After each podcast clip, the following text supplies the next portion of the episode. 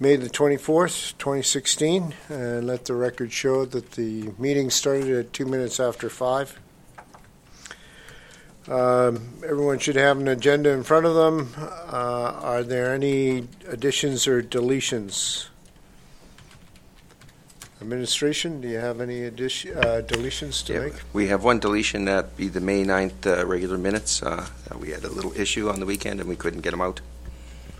Okay, uh, so under item three, uh, 3.1, that item is struck from the agenda. Provided we approve it, I suppose. Um, Any other additions or deletions needed?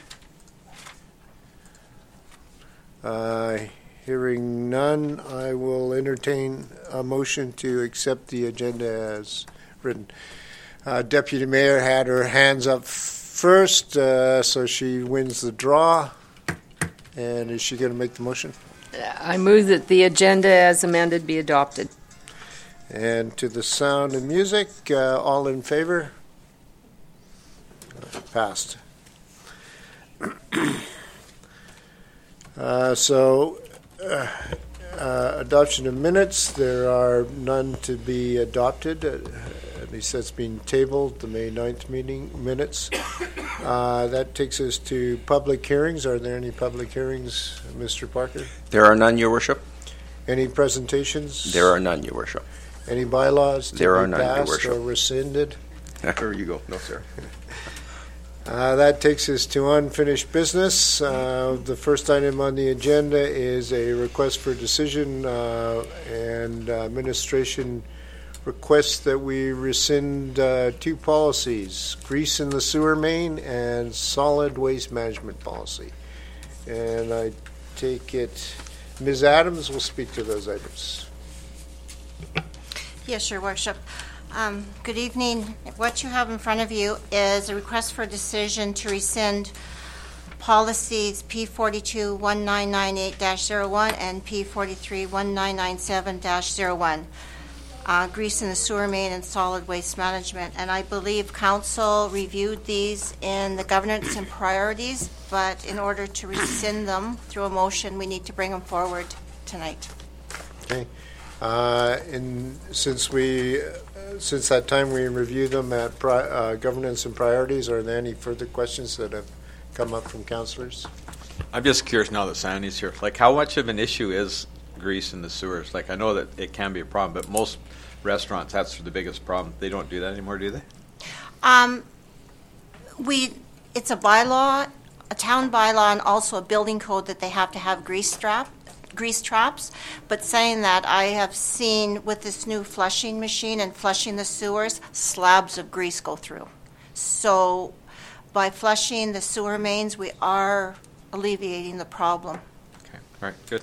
And we're bringing a policy of sewer, sewer flushing forward in the near future. I think I can even add to that, there was a, uh, a- a gr- a grease bulking problem in the wastewater treatment plant X number of years ago, and uh, the rake on the wastewater treatment clarifier uh, failed.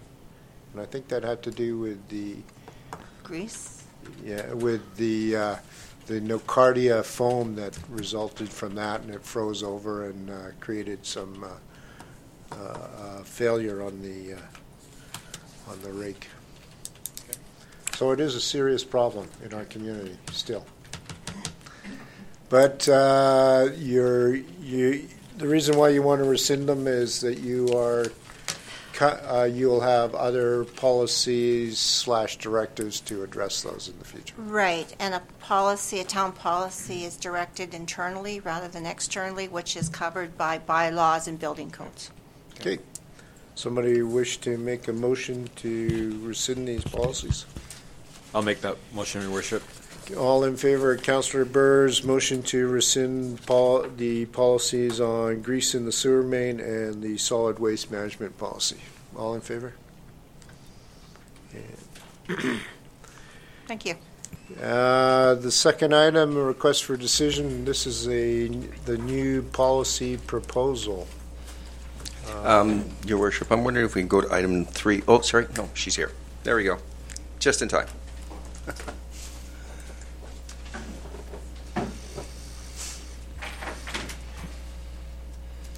Were we too efficient for you today, Miss Miss Joliffe? We're not always uh, ponderous and slow. Um, so, if council remembers, I was here a few weeks ago and you wanted back information from legal. So legal has reviewed, revised, and reviewed and revised the um, res- respect workplace policy and the workplace violence prevention policy, which are attached. And uh, Deputy Mayor Manzer had a number of uh, specific questions which he forwarded on to Human Resources. They were answered in writing by the uh, by both HR and um, and legal. Are you satisfied with your answers? And do you have any supplementary questions there too? No, uh, the answers were sufficient. Okay. Uh, do does anyone have any further questions on these on this policy? Your Worship, just a, a small one and hopefully uh, an explanation. So I, I read uh, mediation in here. Is it, uh, perhaps I, I missed it, so the cost of such a service, does the policy speak to that? And I did not notice that when I read it. So um, if something goes to mediation and there's a mediator, is it because we're silent on it that the town, the employer, would pay? Is that is that usually the case? Yes, um, it's usually a case by case. Case by case, so, all right. So, all all right, fair enough. The one question I had that, that I did- didn't see answered is, is when it comes to mediation or dealing with it internally, like it doesn't say when, when you'll deal with it internally or when you'll go to an external investigator. Like, are- is there going to be criteria developed for that, or is it going to be on a ad hoc basis when something comes forward? it would be a, a case by case. Like y- y- each situation's different. Um, currently, um, we'll have a third party that is going to provide training for investigation. So pro- after that, we, we shouldn't have to go outsource as much at all. And I guess the real question is, those decisions won't come to council now. Th- Those now will stay within administration. The, the, the previous policy had stuff, a lot of stuff coming to council, which I did, don't think it had any business coming here, and that's not going to happen anymore. No, that shouldn't. No. Okay. I got a question on wording on both these policies, and it just, it, the wording doesn't make sense to me. Maybe it can be explained, or in um, the workplace violence prevention policy under section 26B, says making a complaint that not meant to lead to any practical result. Is there a word missing there, or? Um, making a complaint that is not meant or does not, An example would be to bring forward, if you're bringing forward a complaint that you don't already have in your back of your mind that you, you think it's going to be founded or unfounded. Like there's, you know, it- it's by, it's through the investigation, right? The person bringing forward the complaint shouldn't already have, at that time, bringing it forward that they feel it's going to be founded. Because it has to follow the policies and the investigation procedure. but I, I mean, but the I- wording there, I just, I, when I read that, that doesn't, it's not in any way self-explanatory. I don't know what that means. Yeah, uh, uh, Counselor, I think that the word is, is missing out of there. We can add that in Making a complaint that is not meant, to lead to any practical result. okay. Yeah. And it, it's the same statement in the respectful workplace policy in section 30B. It's the Okay. same wording, so, Uh, well, We can make those changes. okay, thank you. Yeah, we, So I just want to follow up on Councillor Burr's question. So we have a union agreement that does allow uh, the union to bring uh, matters to council for resolution. And I forget the details on that. Th- That's correct. So, so the way that it works, it works like um, they can grieve um, to uh, the supervisor, and then the supervisor, uh, if it's not satisfactory, then it can go to the CAO. And if, if they don't uh, agree with the CAO's opinion, then it can go to council. and council's decision is final. Uh, We are going to be recommending that be one of the issues that'll be taken out of the, uh, the contract, uh, since HR items shouldn't be going to council at all. Okay. Um, However, so following up on Rod Burr's question, the union still has that option as per the current Correct. contract. That's correct. Is that part of the, the actual agreement, or does the, the it's master agreement the- refer to this, these policies? So if we change the policies, that would kick it out? No, the agreement actually, the um, okay. union agreement supersedes these policies. Okay. Okay, so uh, I'm assuming there are no other questions or uh, requests for clarification slash uh, uh, editing. Uh, So is there anyone that wants to make a motion- on these two policies? Which are uh, the respectful workplace policy and violence prevention policy?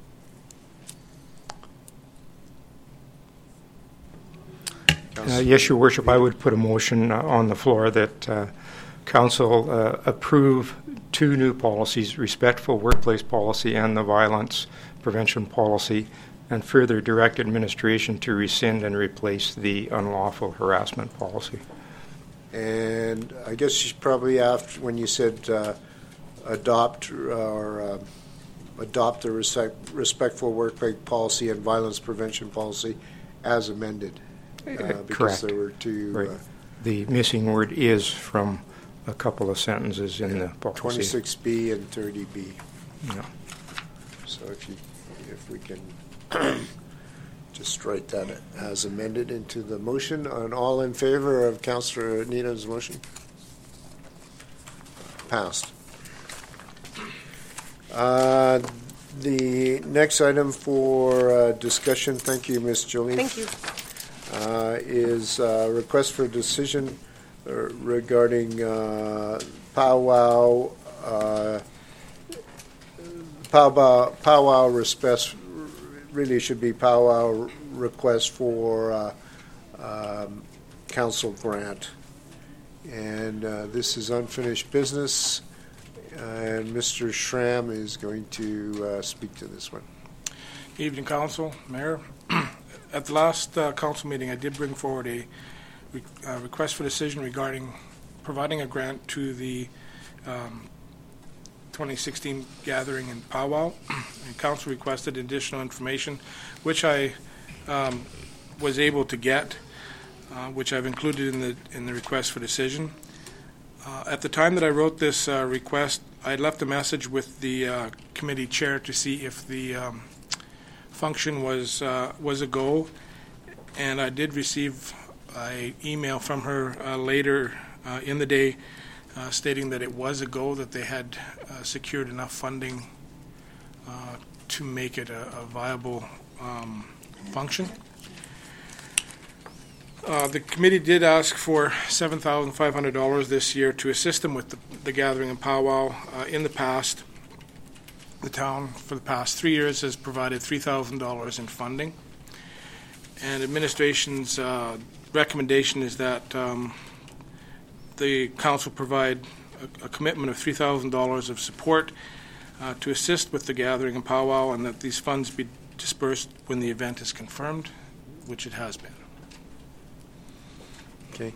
Uh, There's part of that request for 7,500, or, well, in addition to the 7,500, was the donation of the use of 300 chairs, 50 tables, uh, 20 45-gallon garbage cans and bags, and four portable stage portions. Can we even supply that? Uh, That And- request was handled through uh, Community Services, and we don't have uh, the portable stage anymore or that many chairs, but uh, they will provide as much uh, materials as they have available. And Right. so um, Mrs. Bell will be uh, handling that. Mr. Mayor, I was at the uh, interagency uh, meeting last week, and uh, part of what they did to um, reduce what they needed for budget was to um, eliminate a fourth place or fourth place prizes in their various events. So they're conscious about budget needs. Okay. Are there other questions people may have of Mr. Schramm? Maybe just a question to the deputy mayor. Uh, Was there any discussion about other revenue, camping fees, entrance fees, participant fees, or did that come up at your discussion, may I ask? No, um, the feeling by the organizers there is that the nature of the powwow does not lend itself to that sort of revenue stream, I guess. Okay, thank you. I have a question for Mr. Schramm. Um, I I don't know if it's part of the current policy uh, covering uh, requests for grants from council, but at one point I thought uh, the policy suggested that we uh, we only give grants to an organization uh, three years in a row. The expectation is that those grants that we've given for the last three years uh, is is meant to make these make these groups self-sufficient. So I, I don't believe it's in the current policy, uh, but uh, I am, I have drafted a, a new policy, and one of the um, issues that we're going to deal with in that is uh, to what extent are we going to continue supporting these groups, whether it's, uh, you know, they have to, they can get funding one year and then have to wait a year. Uh, That hasn't been determined as of yet, but it is something that is being, that will be discussed, I guess, tomorrow at the, at the directors' meeting. certainly, I, I think I would want to uh, I'd want to see in that policy that, uh, for instance, you just dealt with a question that would, uh, and the question was, well, actually, it was directed towards the deputy mayor. Is there was there any discussion about uh, other sources of revenue, i.e., camping fees, so on and so forth? That would probably have been best directed to an individual from that organization. I- So I, I, my preference would be to see if people really want these grants to show the initiative and come to council and answer those questions directly themselves. That, that is in the uh, proposed, and I believe it's in the current policy, that they may be requested to come to council. Uh, If council wishes, we can make that a, um, uh, a standard policy that they have to come and make their presentations. Yeah, I would see that you'd be screening them to make sure they have all the information. And then once you, they pass the screening criteria is, is now they can come and make their, the pitch themselves. Right, and, and the, the new policy has a, um, uh, a lot more questions and requirements that must be met um, as far as financial information and uh, how it's delivered. And one of the, one of the lines in the policy will be that incomplete applications will, will be returned. We want all the information that we're asking for brought at once. Okay, um, so, What- Okay. Just more comment. I mean, this is one of the events. I think it does bring people into town, and so I know you want to look at it. Not all of them are going to stay in hotels, but most of them are going to have to fill up with town, and so they are bringing some dollars in the town. Now, whether it's equivalent to, you know, the total cost of putting on it, definitely, I think if we just look at it the town dollars, I would expect that there's more than going to be you know, three or seven thousand dollars spent in the town that weekend by participants and visitors and you know spectators and all that kind of stuff. But it's to me, this is one of the things where the grants to group is should be focused on money, where we are encouraging people to come to town, whether it's for tourism or other kind of stuff, as opposed to you know individual groups that just do their own thing and are wanting us to help fund whatever their activity is. It'd be, it'd be nice for them somewhat, for people to be able to uh, actually show what the return on investment is. Okay, so we have a, uh, and your recommendation was uh, um, grant the, uh, this particular group uh, $3,000. Was that right? Is that Correct, what I to be heard? consistent with previous years. Okay. So you're- So, Your worship, I'd put a motion on the table to accept the recommendation of administration to provide a commitment of $3,000 to the Peace River Aboriginal Interagency Committee to assist with the gathering and powwow. okay. Um, sorry, with the funds being dispersed once the event is confirmed. Okay. All in favor of Councillor Benke's motion? Passed. The, um, the uh, next item on the agenda is, again, a request for decision, Ag Society request regarding sponsorship for their monster truck show. This, um, this request has been, um, updated, uh, with some addition, with new information from the Peace River Ag Society. Um, the truck show is going, is part of the Ag Society's, one of the Ag Society's, um, um, activities that they plan on, on hosting or, or providing this year. Um, after that, uh, last request for decision came in, I received this sponsorship package from the Ag Society, which not only includes the um, Monster Truck Show, but uh, several other um, functions that are going to be held throughout the the year. One of the they offered different levels of, um, of sponsorship, from platinum to uh, Friends of the, the Ag Society. And if we uh, were to take one of the sponsorship levels, uh, we can s- spread that um, um, sponsorship out over the s- several of their um, activities, thus giving us a little bit more um, bang for our buck. Um, will be acknowledged at all their functions. Having gone through um, their request, they provided budgets for each one of their um, functions uh, in fairly good detail. And uh, so, oops, sorry. So I um, look through, and I'm recommending that uh, council approve um, the purchase of a gold sponsorship package for thirty-five hundred dollars. Uh, This would uh, provide us with um, um, exposure at all their um, upcoming events, and falls in line with other kind of sponsorships that we have done in the past. Okay. Any questions of Mr. Schramm? No, Deputy Mayor? So in- in light of the comments on the, the previous application, um, it's noted in this budget that um, their actual commitment um, on, the way I'm reading this anyhow, their actual commitment is from Northern Sunrise County for sponsorship for the various events, and that's their only commitment thus far, for the most part? That is my understanding, is that Northern Sunrise has said that they know that that's what they're going to be able to um, get Yeah. from them. So is our, um, if we approve this, is our uh, sponsorship a- at all um, based on at least one of these going forward? It's based on all of them going forward and us, uh, the town, um, um, getting recognition in e- each one of them. So, so we're basically supporting the Ag Society, and then they just put on these events.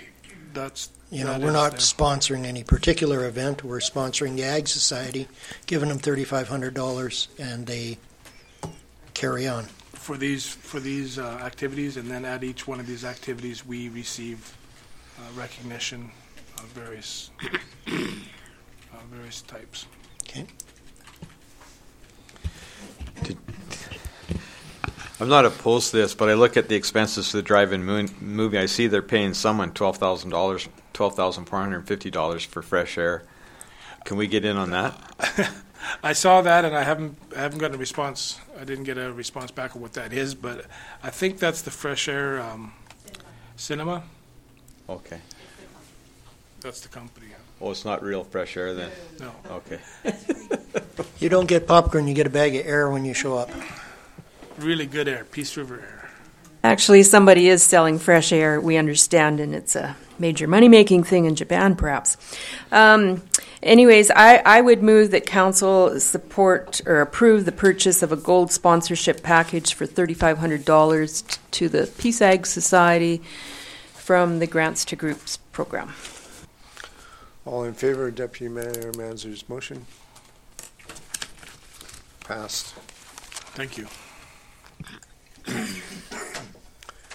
Um, We, uh, the next item on the agenda is AUMA resolutions, and it's a request for decision on the AUMA resolutions. And who's speaking to this one, Mr. I'll? I'll be speaking to this one there, Your Worship. At the uh, April 11th meeting that we had, uh, we had a letter of request that came from the town of Fox Creek concerning an issue uh, in which they uh, had a bylaw um, concerning trying to raise some funds from hotels, and they were asking for a letter of support, and also the, they were requesting indirectly some financial support because they knew this bylaw was going to be going to court. Um, we discussed this uh, at council, and council decided that what would probably be a better idea is to actually uh, put together an AUMA resolution on shadow population because that's the real underlying problem. Um, and so basically, we have put together um, uh, an AUMA uh, resolution. Uh, in order for it to, to move forward, though, uh, it has to be approved by council. Uh, AUMA uh, has reviewed this uh, resolution that we have included in the package. Uh, they felt that it was um, sufficient the way that it is, um, very clear, uh, short. They like it that way. but it's it, the ask is very important, and there was enough background detail of why it's important. And um, so, but basically, uh, the, the purpose is, is because with the shadow population, the problem that you have is you have a lot of people that uh, are living in your community, but they declare residents uh, of another province. And so, because our funding is based a lot of times in federal and provincial, is uh, your actual population. The problem that you get into is then you don't get this funding because it goes back to the home province. And so, um, most of our grants, uh, especially the federal ones, are, is based on that. So we are actually in, in Alberta in a, a very unique situation, um, and we are getting less money for our projects than basically we're entitled to. So that's that's basically the whole pro- premise of this uh, AUMA resolution. Okay, So just for clarification, so um, hopefully this will pass council, but then this appears in an AUMA resolution um, agenda, and then one of the councils present tonight would have to speak for it during, or speak to this resolution at the session, right? So That is if- correct. If we pass this, we want to make sure we attend, obviously. C- correct. Uh, Okay. Well, I, if there's no further debate, I would put a motion on the floor that uh, we, uh, we adopt the following resolution um, for the AUMA uh, conference this fall. so I So- have a question of Mr. Parker. Um, So it said that uh, a significant number of people who spend si- extensive amounts of time in the province but declare their residence elsewhere in Canada. What about those who eh, spend extensive amounts of time in other parts of the province but declare their residency elsewhere in Alberta? i.e. Calgarians living up here and making money up here and and spending property tax down in Calgary or Medicine Hat or Yes, uh, I was I was looking at the actual definition of shadow population, which they actually do have, and they say it is out of province. Okay. Um, however, having said that, that is an issue.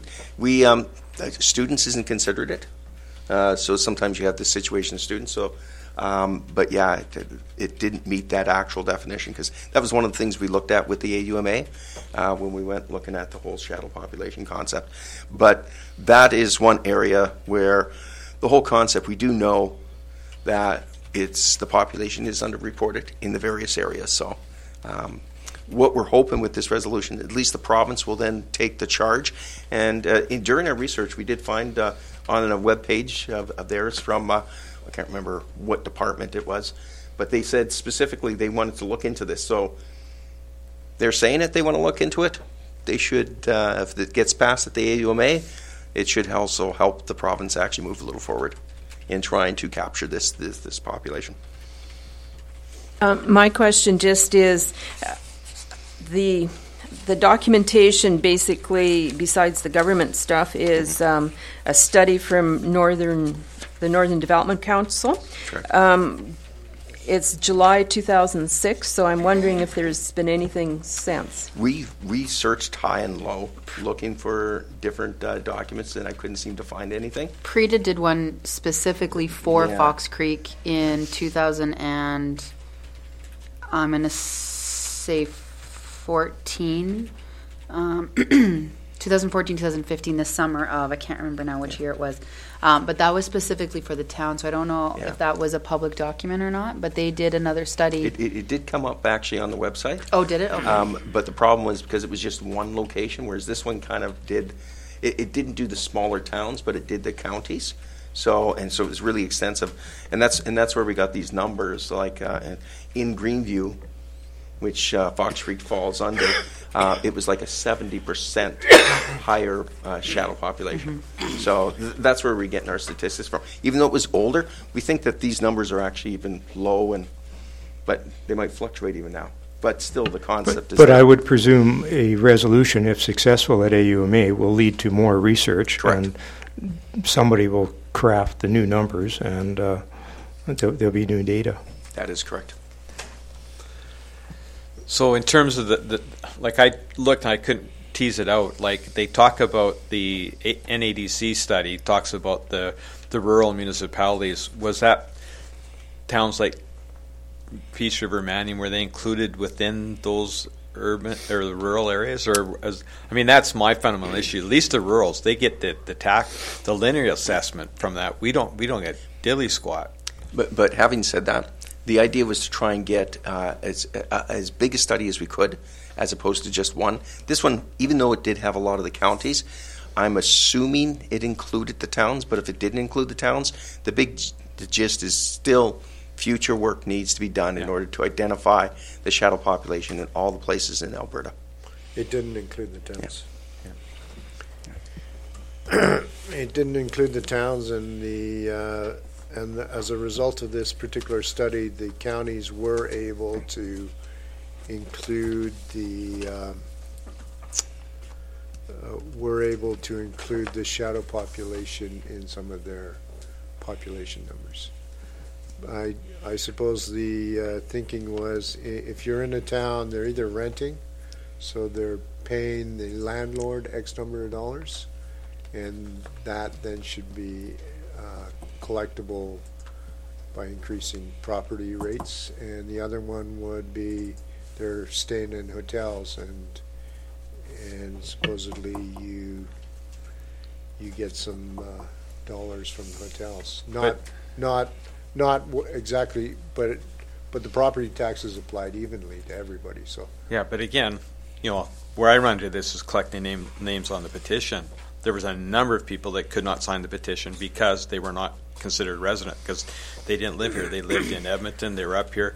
Some of them they were here nine months of the year equivalent, but they're not residents because their spouse and their kids are someplace else. They paid taxes someplace else. They were just using this as base operations. It it, it was more than a few people that it, that encountered So- that. So I think it's significant. So are you saying you have the data and we could? Well, do I, I wasn't collecting like I wasn't collecting that specific information, but uh, like it makes me wonder whether or not it'd be worthwhile for the town to do our own census to be able to tease th- those numbers out.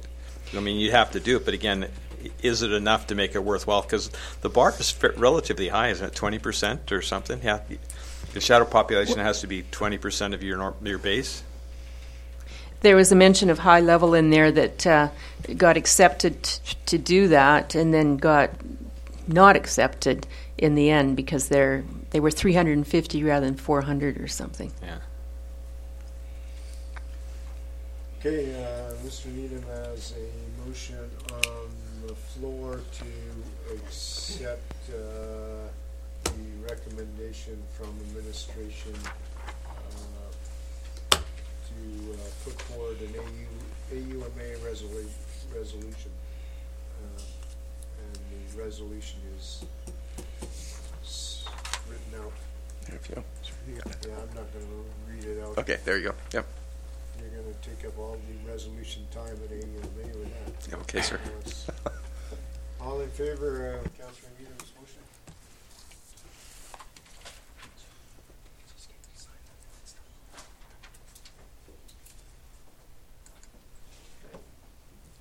So now that that's passed, I'm signing the AUMA resolution. And I'm taking it, taking it that you'll be up at the microphone, Mr. Needham, or? I'm, is Mrs. I'm, sure we'll find a, we'll find a suitable candidate. If the mayor can't make it and if the deputy can't make it, I will volunteer.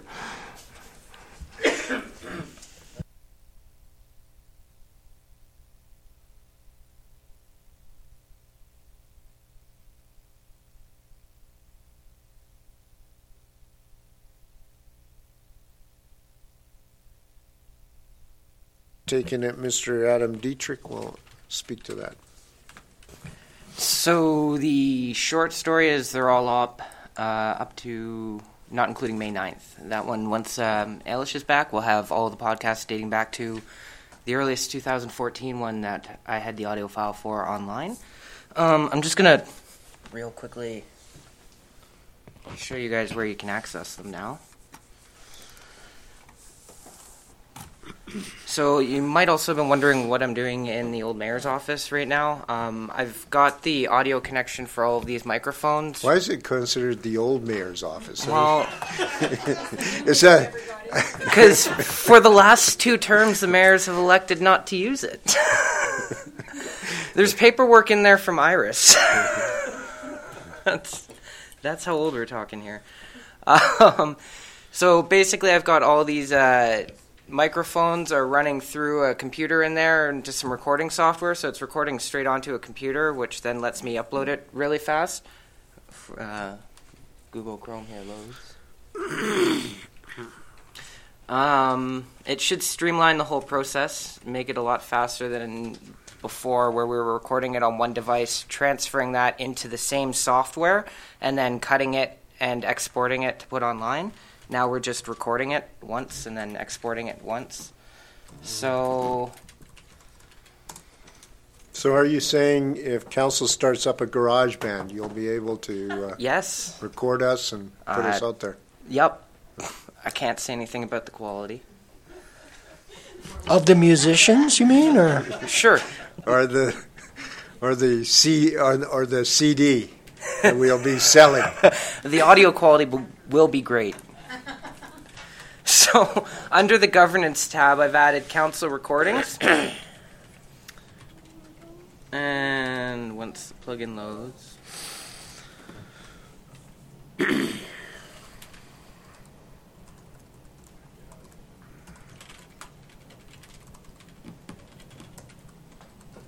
Um, I'm not sure if anybody is familiar with SoundCloud.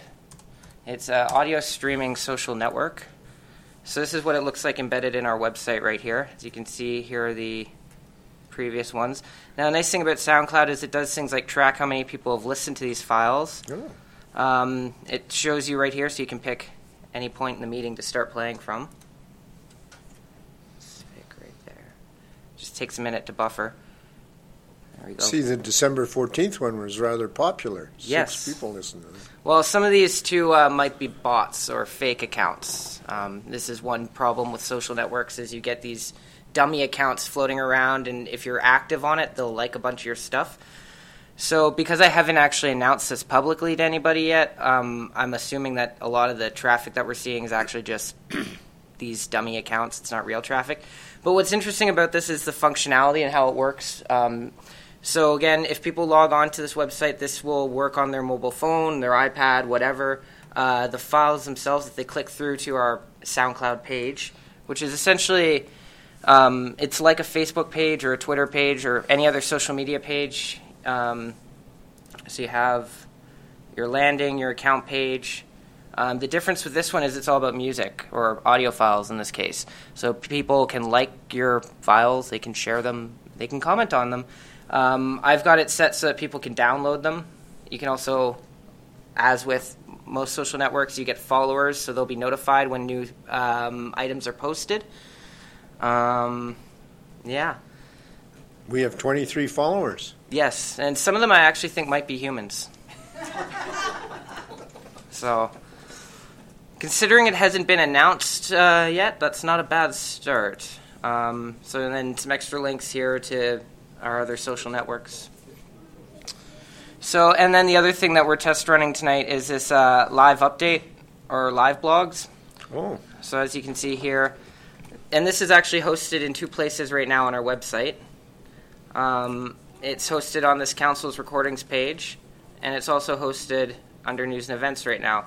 So simultaneously, while I've been blogging this, I've also been advertising the feature on Twitter and Facebook. Last I checked, we had three people actively watching it, but um, again, this is the first week we've done it. So all it does is it lets me post um, updates without any character limit, hyperlinks, um, and to share the content directly to any social media platform. So it's just a way of sort of trying to reach out to people on their mobile devices, cell phones, whatever, um, around council time and see if we can get them to at least cruise our website a little bit and see what you guys have been talking about. Um, so yeah, uh, in short, to wrap up, the earliest podcast I was able to find, I pulled them all off of Civic Web, September 2nd, 2014. okay. So all the ones from there up until now are done. Um, well, except for May 9th. Uh, because of the way SoundCloud works, I have to upload them chronologically, so I probably won't upload tonight's until after I've had a chance to upload May 9th. But going forward, um, this new setup should allow us to have the audio recording online the same night as council within a few hours of council ending. And that's mostly just how long our internet connection takes to upload the file. Otherwise, it would be faster. So the, um, you had brought us a policy a number of months ago that talked about, um, I'm not going to be, there, there's some storage issues. Retention? Re- Retention issue, yeah, it was a retention policy around these podcasts. So are you modifying that, or what, what's the retention policy now? So the retention policy was more general. It was uh, about records in general, um, but I think it was two years for council podcasts. So the real great thing about this is we can delete all the audio files off all of our various hard drives and other network services, and then once a file is two years old, so that one from September 2014, I can just delete it off of SoundCloud and it's gone. And then if somebody has downloaded it and they have a copy of it, that's fine. They have a record for it, but we can't produce it anymore under FOIP, so it's no longer um, an issue for us. And in terms of server storage space, all the extra files can now be deleted, which will s- at least a couple gigabytes of space will be cleared up, which is good. Excellent. Yeah. Okay. Uh, Any further questions, of Mr. Dietrich?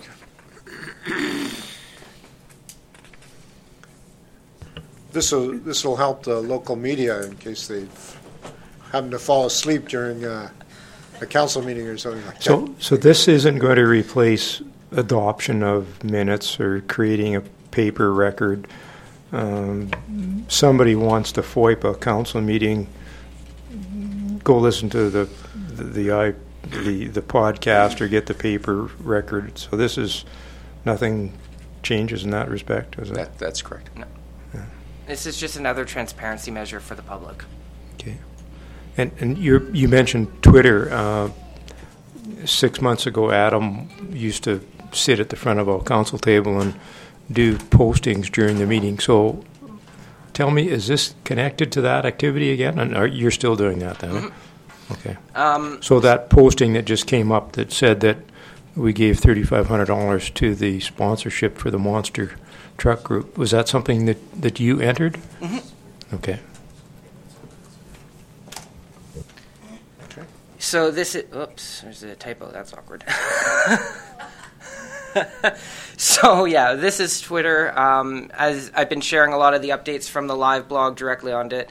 This is just an advertising mechanism. So this helps to, if people are cruising through it, hopefully they see that link and say, oh, that sponsorship request piques my interest. I'll click on it, and the next thing you know, they're on our website here, looking at the live blog, and they've got the most recent up to date so they're time coded here. But yeah, So if you wanted to search uh, for the, the ski hill discussion, can you type, do, do you have, what what do you have to know to find ski hill, Misery Mountain, or some such topic? Is this, a, a year from now, I want to come back in and have a look at this. Can I go in and, and, and look for that? Yep. So the archived versions of the live blog will look slightly different than this. Um, let me pull up an example. Well, I, I guess I'm just, uh, you, you know, we, we all have, sh- well, short memories in some cases. So you, you want to think back on a decision that we made.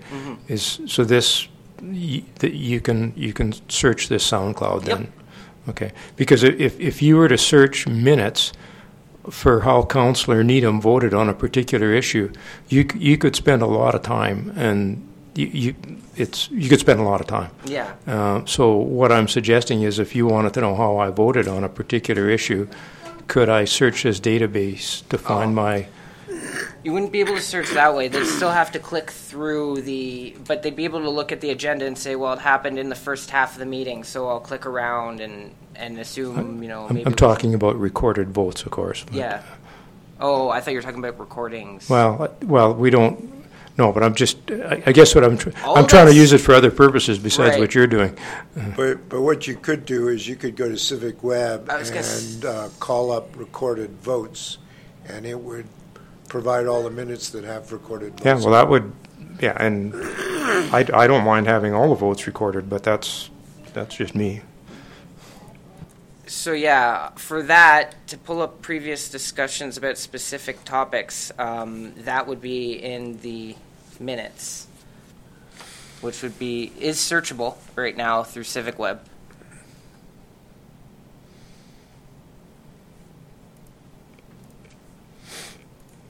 Um, Okay, So this is bringing up right now all the times that we've uh, spoken about the ski hill, for example. To use yours. No worries. That's, that's only the recorded times we talked about them.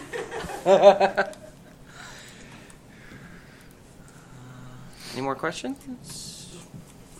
Thanks. okay, maybe a motion to accept this, uh, this item for information? We'll move that we uh, accept uh, Adam's um, presentation on the podcast for information. All in favor? Okay. So that shouldn't come back as unfinished business anymore. Okay. So we have, uh, um, does anyone need a break at this point, at this juncture? If not, I'll go into new business. Okay. New business, uh, first item under new business 8.1, request for decision regarding museum admission fees. And I see Ms. Gloor in the gallery, so I'm assuming that she will speak to this item. Unless Ms. Bell s- jumps up and preempts her. Thank you very much. Um, thank you very much for even considering this. Uh, we are expecting a, a national exhibit in the museum this summer. And one of the uh, requisites from the artist himself was that it be uh, freely accessible, that there be no barrier to access to this uh, exhibit, because this exhibit is um, on a national topic that's being discussed in its residential schools. And it was his desire that there be no um, barrier at all to anybody being able to, to view this. And um, so he has made that request that no fee be charged. So we have um, looked at, we've given you the, the anticipated revenue um, for July and August at being approximately $500 a month. That's a little on the, probably a little on the low side. But um, so we're saying that with no fees, no direct revenue being drawn from administration or from admission fees, that we have gone to Shell Canada for some support of $400. And AUPE also has donated $400 to help offset this revenue loss. and we are um, able to put a sign up saying donations are gratefully accepted uh, during July and August, in particular to help defray the um, the revenue loss. So, I would like to recommend that you consider our request to uh, waive the admission fee and um, satisfy the artist of this exhibit. Okay. I'll, I'll put forth a motion that um, Town of Peace River uh, waive the admission fee to the Peace River Museum Archives and Mackenzie Center for the months of July and August 2016 to accommodate the witness blanket exhibit as well as regular programming. Thank you. Any uh, questions of Ms. Gloor? Uh, Hearing none, I'll call for a vote. All in favor of Deputy Mayor Mazur's motion? Passed unanimously. Thank you very much. Appreciate that. Um, uh, The second item under new business is a request for decision regarding the uh, Peace Pride um, Parade. And I see Ms. Bell has approached the uh, the speaker's table, and I'm assuming that she will speak to this item. Uh, Your Worship and Council, it is a uh, request from the Pride Committee for council's attendance at their festivities on the June 11th. There are a number of activities going on both on the Friday and Saturday, but they are specifically requesting uh, representation from town council to attend on Saturday, June 11th for the parade and the festivities at Riverfront Park. The letter attached, just a note, had a number of other requests that administration has taken care of administratively and did not require council's um, approval process for those. They are taken care of and all dealt with. Um, so it's a recommendation for enabling of either mayor or representative or mayor and council for the event on June 11th. Okay. Uh, Is the Pride Committee guaranteeing good weather? I'm not sure anyone can guarantee good weather around here, but Perhaps the motion could be worded, uh, in the event of good weather, we will enable the mayor, and in the, in the event of inclement weather, we will enable the deputy mayor. I- I'll leave that for your worship's decision. Okay. Well, seeing that the mayor can't make a motion, we will, uh, under our rules of procedural rules, I will allow somebody else to make a motion. I'll make a motion to enable the mayor and council to attend the Pride event on June 11th, 2016. All in favor of Councillor Burr's motion? Passed. Unanimously again. Um, you're still saying, staying in that seat? I am. So I'm assuming that you will be speaking to a uh, request for decision regarding the daycare lease, That is Item- correct. item 8.3. Um, Your Worship and Council, uh, the Peace River Child Care Association has requested, um, as per our new um, lease policy, a non-standard lease. We have a land lease that's been approved by council under an, um, our new policy P1212A. Um, their request is for a term longer than the five years that has been approved as per the policy. Uh, they are requesting a 30 year lease, and this is in relationship to their securing of funds for uh, the finishing of the facility. Um, Jeanette Danks is in the room tonight. If you have any questions for her, I'm sure she'd be available to answer them. Or correct me if there's anything that needs to be corrected throughout this report. Um, the 30 year lease is uh, outside of the bounds of the, the lease policy. However, the policy allows for a mechanism of council to address these non standard type requests on a case by case basis, hence the report that's before you this evening. The other uh, purpose of this evening's report is to approve the actual land description. Council in principle provided um, their approval for the new facility to the existing land location, but we were going to be expanding the actual um, square footage that we were leasing to the Peace River Child Care Association, and we are defining that uh, within this report and clarifying this new uh, expanded uh, area that we are providing um, which is consistent with the policy. So, in general, and, and there is a very lengthy, um, what's called metes and bounds, because we are not using a surveying um, specific description. We're using a term of metes and bounds, which gives a verbal description or a, a descriptive format of the actual property. Um, and I think I would require the CAO's direction if you would like the exact metes and bounds in the wording of the rec, of the um, motion of council, of which can be provided from the report and will not have to be read word for word into the record.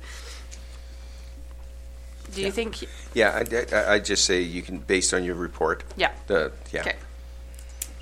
And, and, and of course, it'll be two different motions. Yes. Yes. So if council has any questions on either of the items, So, i- if this, um, if say the Child Care Association uh, ceased to exist, uh, Correct. what happens to the lease? Um, the, as per our lease policy, we do require uh, a dissolution um, statement within the bylaws of each of our nonprofits, of which the daycare does have. And the town of Peace River is named, I believe, in that bylaw. Eh, Yeah. Yeah. And in this particular case, because it's directly town property, um, the asset could come to the town. Could. You have a choice at that time.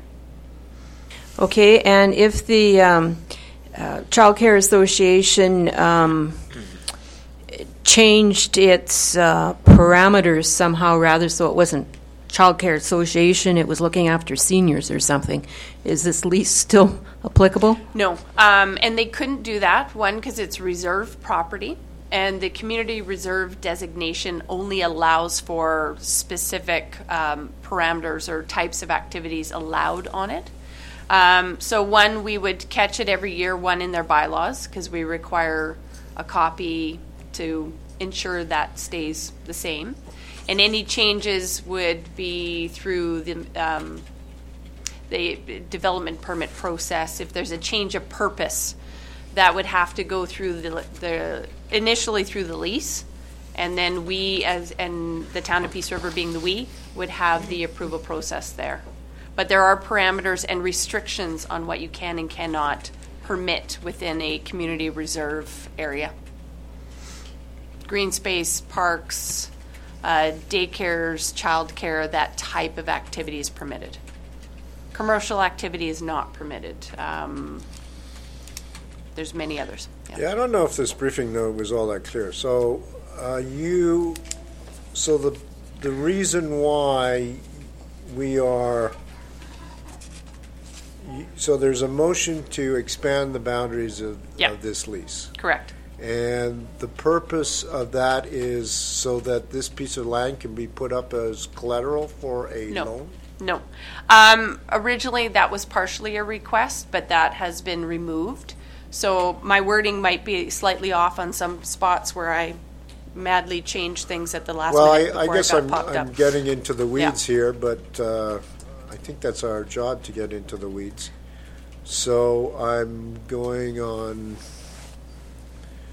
so this will be page six of 20 on the PDF that I'm looking at, which I pulled off the Civic Web. Yes, and, and I asked the executive assistant to remove that piece of information because it was no longer applicable to the request. So it's pro- that that would be what's throwing you off. So, well, it may be throwing me off, but the question needs to be asked. So you're saying that uh, we we uh, create we, we redo the legal land description. We're in fact expanding the boundaries of what will be the daycare center. Correct. Uh, This land is not going to be used as collateral for a loan. That's correct. So all the discussion about us being the landlord and having 35 days to pay out BDC and all of that. Disregard. Disregard. Yes, because that was a completely different report Wednesday at four o'clock. Or three thirty, or whenever it was. Yeah, yeah.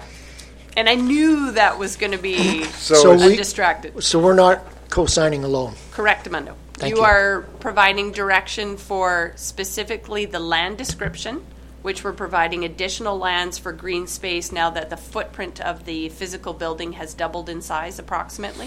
And I'm using generalities at this point.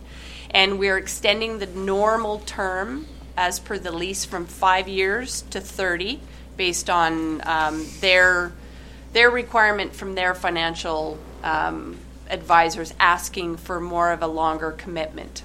That the town, in essence, won't pull the land lease on them after five years, Okay.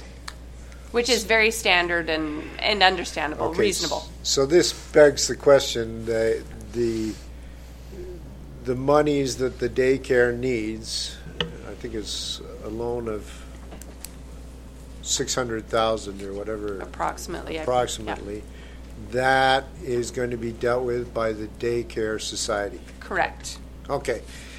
I'm, I'm So- all in favor of this so- motion now. Right. No, because they don't own the land. Yes. That's what's holding up their ability to finance. And because it's leased land, five years doesn't provide the bank a whole lot of security. That's right. So they're basically saying, we want to know that nobody's going to pull this land o- out from under you and you can no longer operate as a daycare because Yeah. they've decided to build a parking lot on your daycare land or whatever it is. So, um, Yep. yeah. Okay, fair enough. Good. So it gets back, and this is more curiosity thing. Like, it doesn't make sense to me that anyone would want to put a, a building on a land that they don't own. I guess I'm very conservative that way. The, and obviously, the intention would be, and I think that daycare is basing that decision to do that on the basis that at the end of 30 years, they'd expect the town would would renew that. Is that kind of Correct, yeah. And as we've been there, oh, I'm, I'm not even sure how long the daycare previously was there. I want to say at least 25 years. Yeah, yeah, almost 30 in, in its original capacity. So remember the, the land lease, and we've, um, I know we go have this discussion every few years of why do we maintain these pieces of property and why do we not just donate or sell them. Um, and the idea is that as a public entity, that piece of property is publicly owned. We want to maintain that asset for public access, whatever access that might be in the future. If we sell the property, donate it, whatnot, um, remove ownership from the town, the potential is much higher for that asset to be gobbled up by uh, the banks and whatnot. It does put the town in a risk management and a liability issue. Um, however, there is the flip side of it too. So I guess it depends on your perspective of liability versus asset. Well, it's at the school division meeting that uh, the deputy mayor I attended. That was one of the issues that they had. They're saying most municipalities are no longer capturing sufficient land that is suitable for schools, and if we don't do something, you know, we're going to need to put new schools in. There's not going to have pro- pro- property land, and that's one of the concerns Yeah. they have. For, for stuff like this, nickel and Yeah. diming public lands that have been originally designated for schools, and, and not keeping them in the long term. So. Yeah. Well, this is sort of like a school. This is uh, the future. Uh, We're getting future them ready for of- school. Yeah, And you can pick either school on either side or one down the road. exactly. Yeah. They've, this is their market that they that they're uh, going to advertise to. Okay. Uh, I don't know if there's needs to be any more discussion or debate. Just uh, somebody to throw out a motion, and I'll uh, allow Ms. Benke to make this motion since you made a the original motion on. Um, okay, perhaps you could do it. Uh, Mr. Mayor, I uh, move that um, the town of Peace River enter into a 30-year land lease with the Peace River Child Care Association. And, and, and that, that should be sufficient for the first motion. Oh, okay. All in favor of Deputy Mayor Manzar's motion? Okay. Did I another- need the legal description? Another unanimous. You'll unanimous add it into the second one. uh, decision. And uh, your recommendation for a second motion under this topic? The second one is um, uh, to approve the, um, a a portion of the property um, of Lot R1, Block 11, Plan 6722 NW municipally described as 7501 99th Street, Peace River, for the purposes of the expansion of the Sugar Plum Tree Daycare Center. Correct the uh, plan number? Okay, sorry. Did I say the?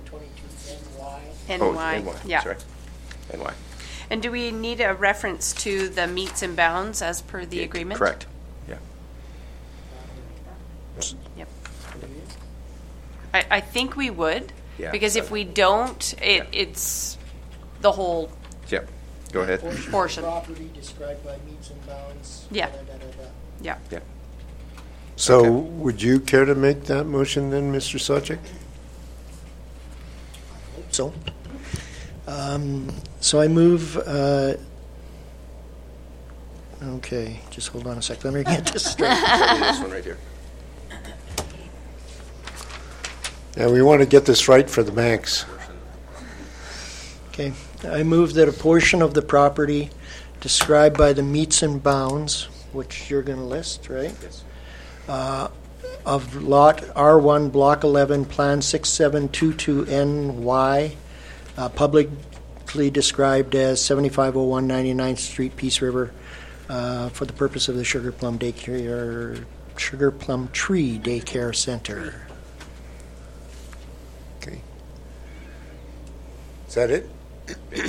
All in favor of uh, Councillor Sawchek's motion? Thank you. Passed unanimously. Okay, thank you. You continue to sit at that table. I'm assuming then that you are going to uh, head up the discussion on item 8.4, uh, which is also another request for decision regarding the Peace River Ski Club. That is correct. I was possibly going to be away this week, hence why everyone else's name were, was on my uh, on these reports. However, I am here, so I shall speak to them. Um, Peace River Ski Club is requesting some financial assistance with uh, some potential repairs to the chairlift. Um, there is a electrical issue glitch. Well, I, it's a technical term, glitch, uh, with the chairlift. And at this point, uh, short of bringing in the company out of the U.S., um, the next best option that the ski club has found is an individual who's had 20 years plus experience working on this style of chairlift, this particular brand, um, and is a millwright and electrician in their own capacity. Um, so it's a very good option that they're looking at uh, at, at a cost of approximately three thousand dollars to see if they could identify um, and fix the glitch with the chairlift. They've had local individuals look at it and are at a loss, and this is sort of their next option. The $3,000 is going to get the guy up here to identify the problem, not necessarily fix it for $3,000. Exactly. We, we have to identify the problem Yeah. first before we can rectify it. Right. Yeah. Uh, Does the $3,000 include the uh, work by Cantech Electric that's described, or is that a donation type thing? The work from Cantech was donated throughout the season. I'll let uh, Lyndon Waits, the president of the ski club, answer that question. Sorry about that. Yeah, Cantech was out there throughout the season. Um, he was out there tirelessly along with our operations manager trying to rectify the situation. They've come up with a lot of solutions, but none of them have come to, to solve the issue. So the uh, they haven't charged us anything. Has not Ca- Cantech. Everything was donated through the winter for that. So I see this, the uh, millwright is actually coming up to do some work at DMI. Is DMI covering part of his cost, or are we paying for the whole cost to have No, him come he's up? actually, he's coming, uh, he's doing a shutdown up in the Yukon territories. It was, uh, I thought he was at DMI, but it's in the territories. It's in the territories, So okay. his costs are all paid for, so all he is doing is charging us for a little bit of his travel home and his direct costs. He's giving us about four days here uh, Okay. of, of his time at a reduced rate, of course, because he's already up here. It seems like a reasonable approach. I mean, you've probably got it down as least costly as you can, so. Mm-hmm. Yeah, when we when we tried phoning Superior Tramway in Seattle, we were quoted anywhere from eight to twenty thousand dollars to get a guy up here to look at it. American.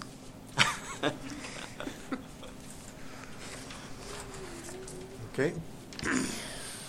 Any further questions? Oh, sorry. So this is obviously unbudgeted, thus it's coming from the grants for groups, is that what? So the 2016 budget, we budgeted for um, the basic 20% chair maintenance and non-destructive tests. So I've put in the quote from um, Inter, uh, Summit, sorry, was about 20,000, and then we're estimating Intermountain to be upwards of 10,000. They didn't give us a, a hard and fast quote. So there's $30,000 in the budget. And because we were accommodating for increased insurance costs and we had to reduce our budgets, this was an area that uh, we didn't leave ourselves any wiggle room at all. So we've got the testing done or it will be done later this year for the Fall. rest of the, September. Yeah, it usually happens late fall for that. okay. So the chairlift operating though, that's entirely dependent on snowfall, right? Because we're not making snow on that side of the hill. Exactly. We're still not making snow. We don't have any infrastructure out there. We did cut some runs last year, and we've got them groomed a little bit, but they're still not a skiable run. We're going to get working on those again this summer. But the Yeah, it idea all- would, would be that they would be skiable Yeah, by this winter if the chairlift were operational? correct. Okay. And Mother Nature cooperates. Well, yeah, Yeah. for sure. Okay. She's a testy one. So yeah, I wasn't. I don't know if you've talked to the rest of council. I don't know. How did you do last year? Like obviously, snow conditions weren't great. Well, You know, you- given that we had our biggest snowfall here last Friday, we had a we had a very good, successful season. our uh, our numbers were up, uh, our costs were down, um, our lessons, our packages, everything was was where we wanted them to be. We couldn't have asked for a better season that way. The season, as far as snow, yeah, we had to make snow. We made what we normally make, and we cut our cut our uh, line at that that point. We didn't want to go any further. Um, we got um, a lot of people in there that cut our costs for us. They donated time. We had a we had a night there, a free ski night. Um, the Alliance Church approached us and asked us if they could do a free ski night where they paid for everything. So we were kind of skeptical. We went for it. And then my staff came and said, "Well, we'll donate our time." So the entire staff at Misery worked free that night. We had upwards of 700 people on the hill that night. So, and, and out of that, we got some memberships sold because they enjoyed the free skiing. Uh, uh, it was it was a great night for everybody. Yeah, what I've seen, it looks like you guys are doing a, a great job up there. So hope hope for snow this winter. Yeah. Well, Your Worship, just to, uh, I, I, I, I, uh, I think you've really turned the Misery Mountain around, Lyndon. It, uh, whether it's uh, your hand on the uh, the steering wheel or the rudder pedals, I'm not sure, but uh, I've talked to numerous people and grandkids that use the facility, and I spent a little time over there this year. So, uh, great, uh, great to see that you've got a, a good handle on things. If the debate's over, Your Worship, I would put a motion on the floor that we provide Misery Mountain with the three thousand dollars out of our out of our council grants and donations budget. Okay, um, yeah, I guess, um, I had a question, but I slips my mind now that Mr. Needham interrupted my train of thought. But anyhow, let's call for a vote on Mr. Needham's motion. All in favor? Passed. Great. Thank you. Oh, yeah, my motion, my, uh, my question was, when is your annual general meeting? And do you have a board of directors meeting before that? We had our last board of directors meeting at the beginning of May. Uh, our next uh, AGM is in uh, June 22nd, I believe we have it scheduled for. Okay. And I see you're selling tickets for another truck raffle. Yes, we have another truck raffle going. It includes a Chevy pickup truck this year for all those people that felt left out last year. Okay. There's no excuse for anybody not to buy a pickup truck this year for fifty dollars. I'm winning. the Okay. Very good. Okay. Ms. Bell, did you win a truck? I won a side by side. Yep. Her, her face didn't even change color with that. Thank you. Okay. Uh, Item 8.5, uh, request for a decision regarding uh, GFL, or as as they're otherwise known, Good for Life, um, Waste Management, or Green for Life, sorry, Green for Life uh, uh, Waste Management Proposal, and I believe Mr. Town will speak to this matter. I will. Thank you, Your Worship. As Council knows, uh, GFL Environmental was here. It was about a month ago, um, discussing their uh, interest to uh, ask the town if they'd consider using the garbage carts, rolling carts, instead of garbage cans. Uh, they had a couple uh, reasons and rationales for doing so. Um, mostly, they believed it would provide a better service um, and something that they would be able to uh, to manage better uh, within their collection systems and trucks. Um, so staff asked some some further questions on the potential cost and implementation of this, um, and uh, we we received those answers. Uh, you've had them within your package here, so. Um, it basically, what their their proposal is similar to what they discussed before. Uh, they would cover the costs of the carts. Um, they had extended that to be extended for another year, so they get full cost recovery. Um, based on further discussions, they um, are agreeable to just do it over the existing contract length, so over the next four years.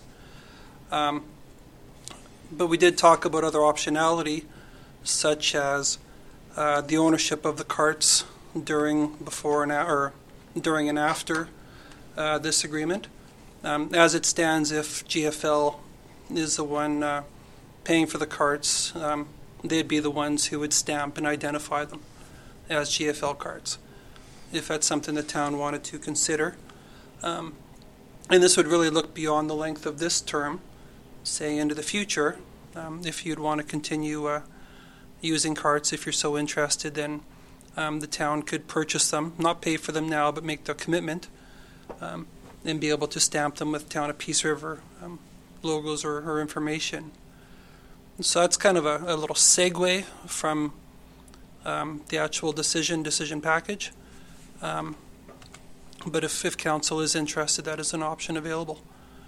Um, there's other answers there um, discussing you know areas of responsibility. Basically, GFL would be responsible for the maintenance and wear and tear of the carts through the the normal um, activities of garbage collection. Um, but other types of damages, such as people backing into carts and and uh, whatnot, fires, that kind of stuff, would be the responsibility of the town. So there'd be uh, a little bit of cost that we would have to incur.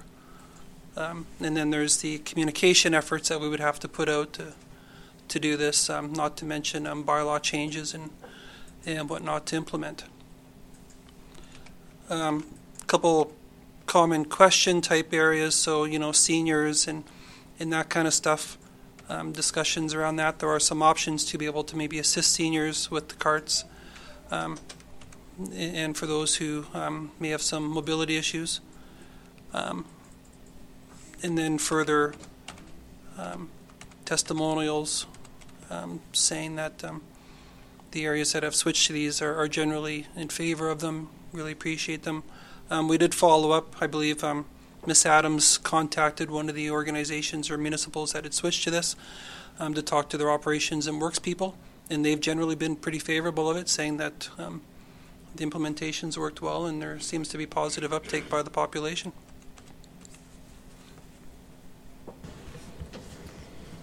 So I have a couple questions. Are you are you done there then? Okay.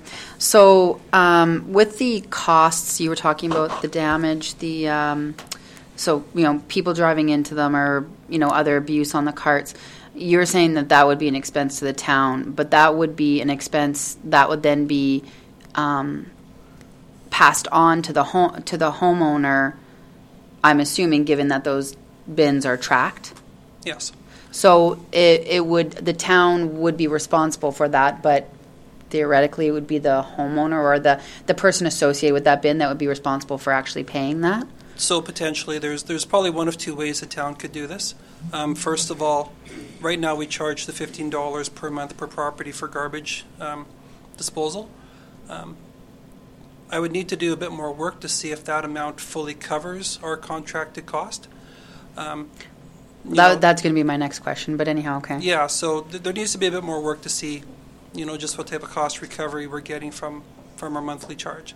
Um, I don't have that information right in front of me now. Um, however, so we might be able to absorb those costs within that monthly charge. Alternatively, if we do want to carefully track these carts and force um, people who um, wreck them inadvertently, um, if they need another cart, you know, we might be able to just pass the whole cost on to that individual or individuals that that damage the carts. Okay, because I guess my my concern when you say about increasing um, the fees, and we talked about this a little bit when we when we went with with uh, what wasn't Green for Life at the time, it was Evergreen or whatever it was. Um, that we were going to be able to provide what we felt was an upgraded service at the same or slightly lower price. Um, so we did that, and it's it's it's been a nightmare from all of the feedback that we've seen. People are not overly satisfied with the service that they're getting. So my concern with that then is is that we say, okay, guys, you know, now we're going to move to this. It's going to cost you more per month to do it, but you know, it should be better than what you have. Whereas what we had was supposed to be better than what we had. So although I'm not opposed to looking at moving to the automated carts, um, I'm a little hesitant about charging people more for it when we have a track record that we've had for the past, well, I guess it's been about a year now, where, you know, people have gone weeks without their garbage being picked up. It's been inconsistent at best. So, you know, how long will it take before you'll know whether or not, you know, what we're charging is going to cover these costs or,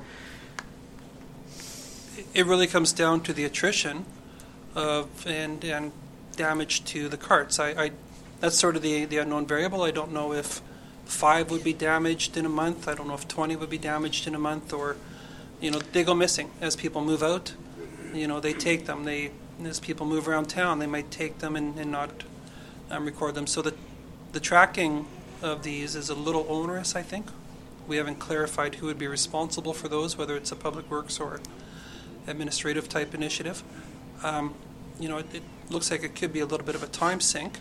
So even though we're not going to factor that cost in there, there's the additional duties that would be required to to be able to do that. So um, it's it's a bit of an unknown at this point how much the additional carts um, could I'm cost because we don't know damages. Could I ask you to clarify, Tana, just if you don't mind, uh, your your point about it costing more? What? Well, the- this, I guess part of what was listed in here was that we could potentially purchase the bins, or we could, um, I think the, the dollar so figure. it's you're throw- five years down the road is where Well, you yeah, are. but okay. the, but the dollar figure, though, that was thrown out was a dollar more a month. That would then be pooled towards covering off that cost in four years or five years, was the way I read the proposal. Yes. So that we would actually be looking to increase what we're currently charging for garbage pickup by a dollar, or whatever number um, Mr. Town figures we need in order to cover off that cost. So, I mean, I guess, I mean, it is a dollar, it's what, Yeah. No, I- it- okay, fair enough. No, I understand what you're saying. No, I, I guess where I was at, when we signed um, the Evergreen contract, and I remember the bids, and um, it was, it seems to me it was 10 or 15,000 better, dollars less. And we also introduced a recycle component. So that does not include the tippage to send our waste up the hill to the East, East Peace landfill site. So now we end up with $13 a month, and we have recycling. So Mr. Town is suggesting that, uh, well, this is without the, the black bin, but, but first of all, I, I'm, I'm suggesting is that because we're now doing recycling, and we got the, the bid at $10,000, technically, th- there should be some money on the table. Um, So there's, there's fewer loads going up the hill, which is being billed back to us, and we've got a more competitive contract. That's how we ended up with the thirteen dollars. So it- does that, jumping ahead, does that have to go up a dollar a month to pay for these bins? I, I guess that's the work that needs to be done, but I, I'm suggesting that It that- should be that there- covered. That there's money there, there has to be. Like, Well- I don't know how much recycling we're saving, but we're diverting a lot of material out of there, and our rate of thirteen dollars always included whatever volume that was. So we've subtracted the volume, we've got a better price, so I'm, I'm in the school that says thirteen dollars should be enough. Well, and when we, and when, when that, pro- Just a minute, so when you see, say thirteen, you actually mean fifteen, right? Why- Thirteen, Why, why are you saying thirteen? that's what we charge on our utility bill for waste management. no, management. fifteen. I thought it was thirteen. It's Oh, 15. Fifteen.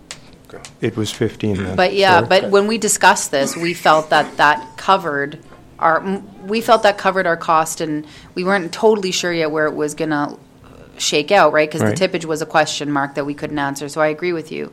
Um, But I mean, I guess the other thing, my big concern is, is that we know this is an issue. We get lots of complaints about garbage pickup.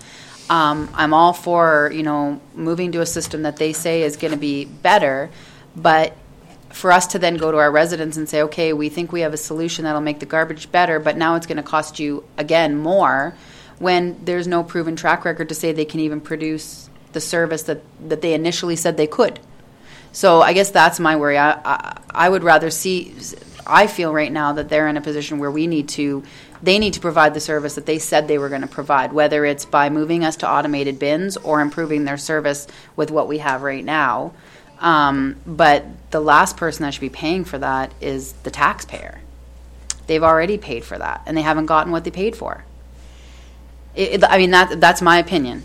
That, Okay, well, but, but the, but what it says in the proposal is, so the, the extra dollar to go to sixteen dollars from fifteen dollars, that was to cover the actual ownership of the bins. That is if the town were to own the bins. Right. That's for that dollar, so. Now, if we didn't own the bins, it would stay at fifteen dollars. Uh, There would be a time sink for our public works people to put a new bin at each, each residence, at the two thousand and, uh, and ninety-six residents that take garbage. That's at- correct. at but there's still the residential. question of the wear and tear, the loss, all of that, the replacement bins, all of that, right? Because you were, the Right. way I understood it, you were saying that could fall to the town, and then it's up to the town how we want to address that. I I don't have. Where, wear and tear is the, is GFL. Right, But sorry. da- damage, Dam- damage, damage and would be loss. us. yeah. Absolutely, yeah. Sorry about that.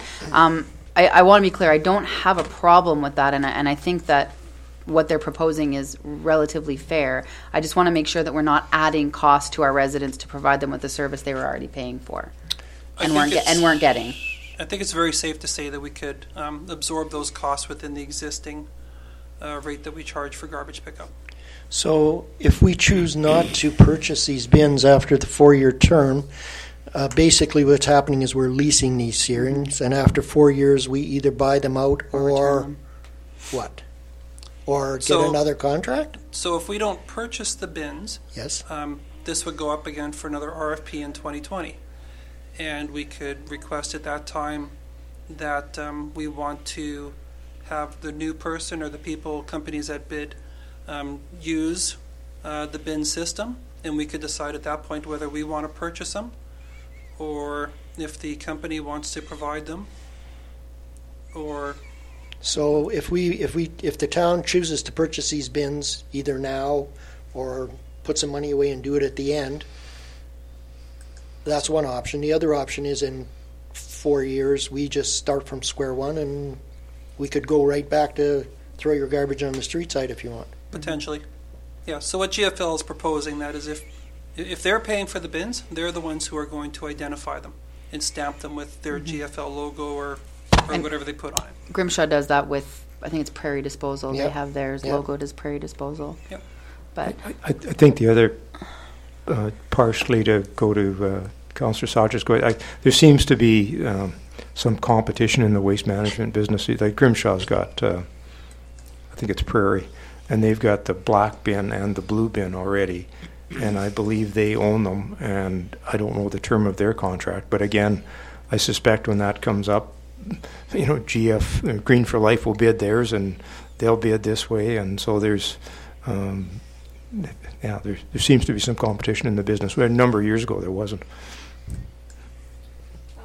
Mr. Mayor, It seems to me that um, when we first got into this uh, garbage business this fall, or whenever it was, that it was about $100,000 difference in the contracts to have this type of automated um, Pickup. So we decided not to go for that at that point in time, and there was some feedback, I don't know how much, from our residents saying, no, it's not worth that.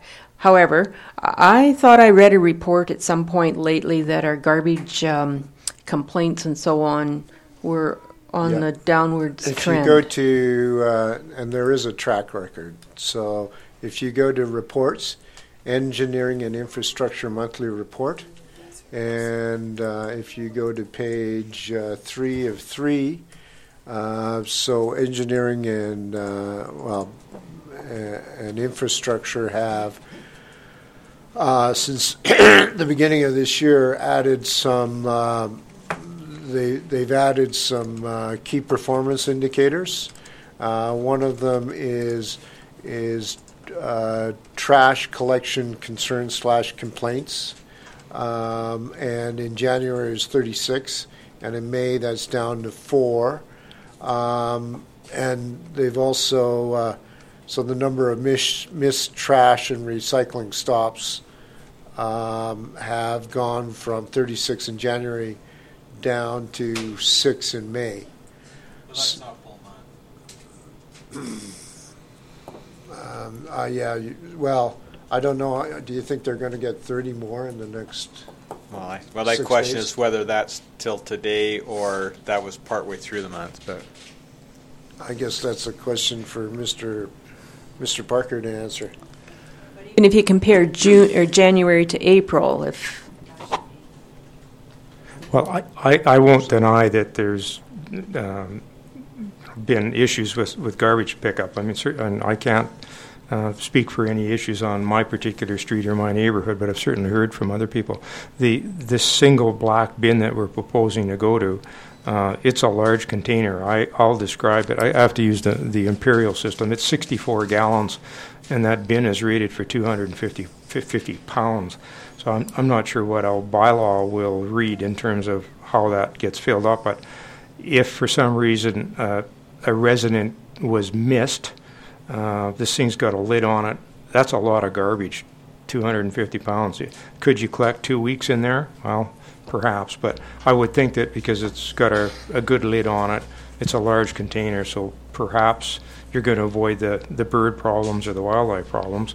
And if in fact you do have to keep your garbage over for a week, uh, not the most desirable thing to have, have happen to you, but it's a large container, so perhaps uh, that's sort of an unintended uh, good thing about the size of this thing. So I presume the bag limit would all be gone, so this would be a large container of garbage. So. Most municipalities that do use these bins, they, it, they alternate. Like your garbage does stay over two weeks.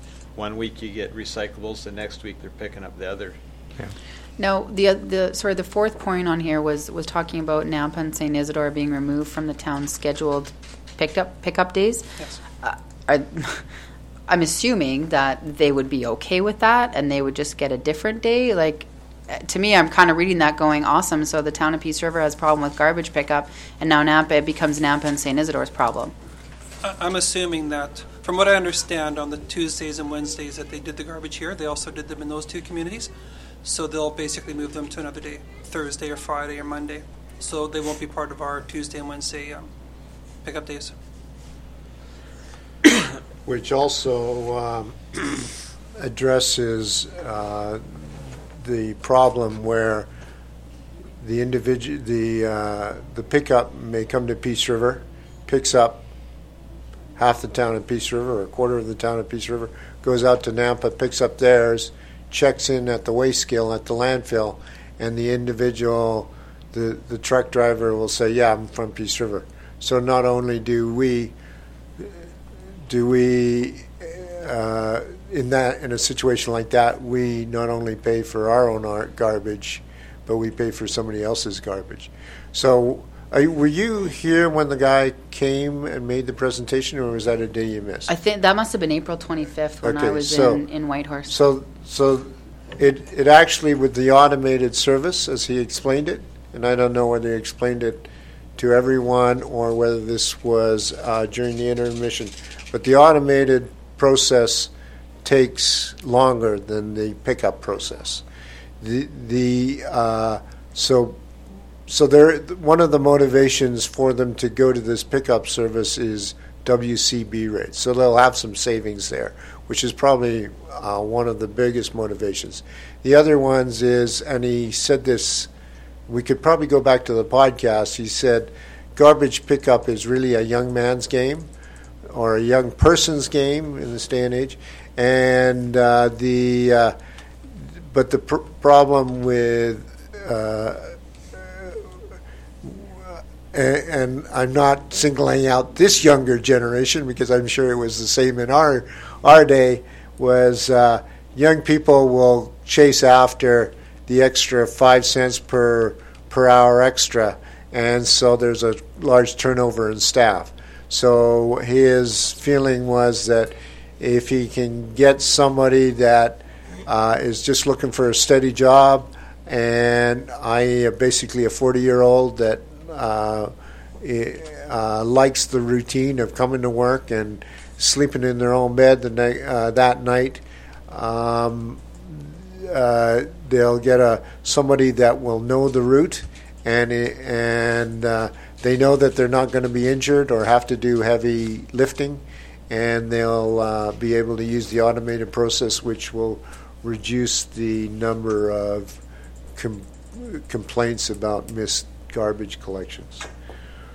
So there is a motivation for them uh, financially, which is the WCB rates, to uh, to go to these automated uh, this automated service, which is probably why they're willing to uh, not to charge us the extra hundred thousand up front.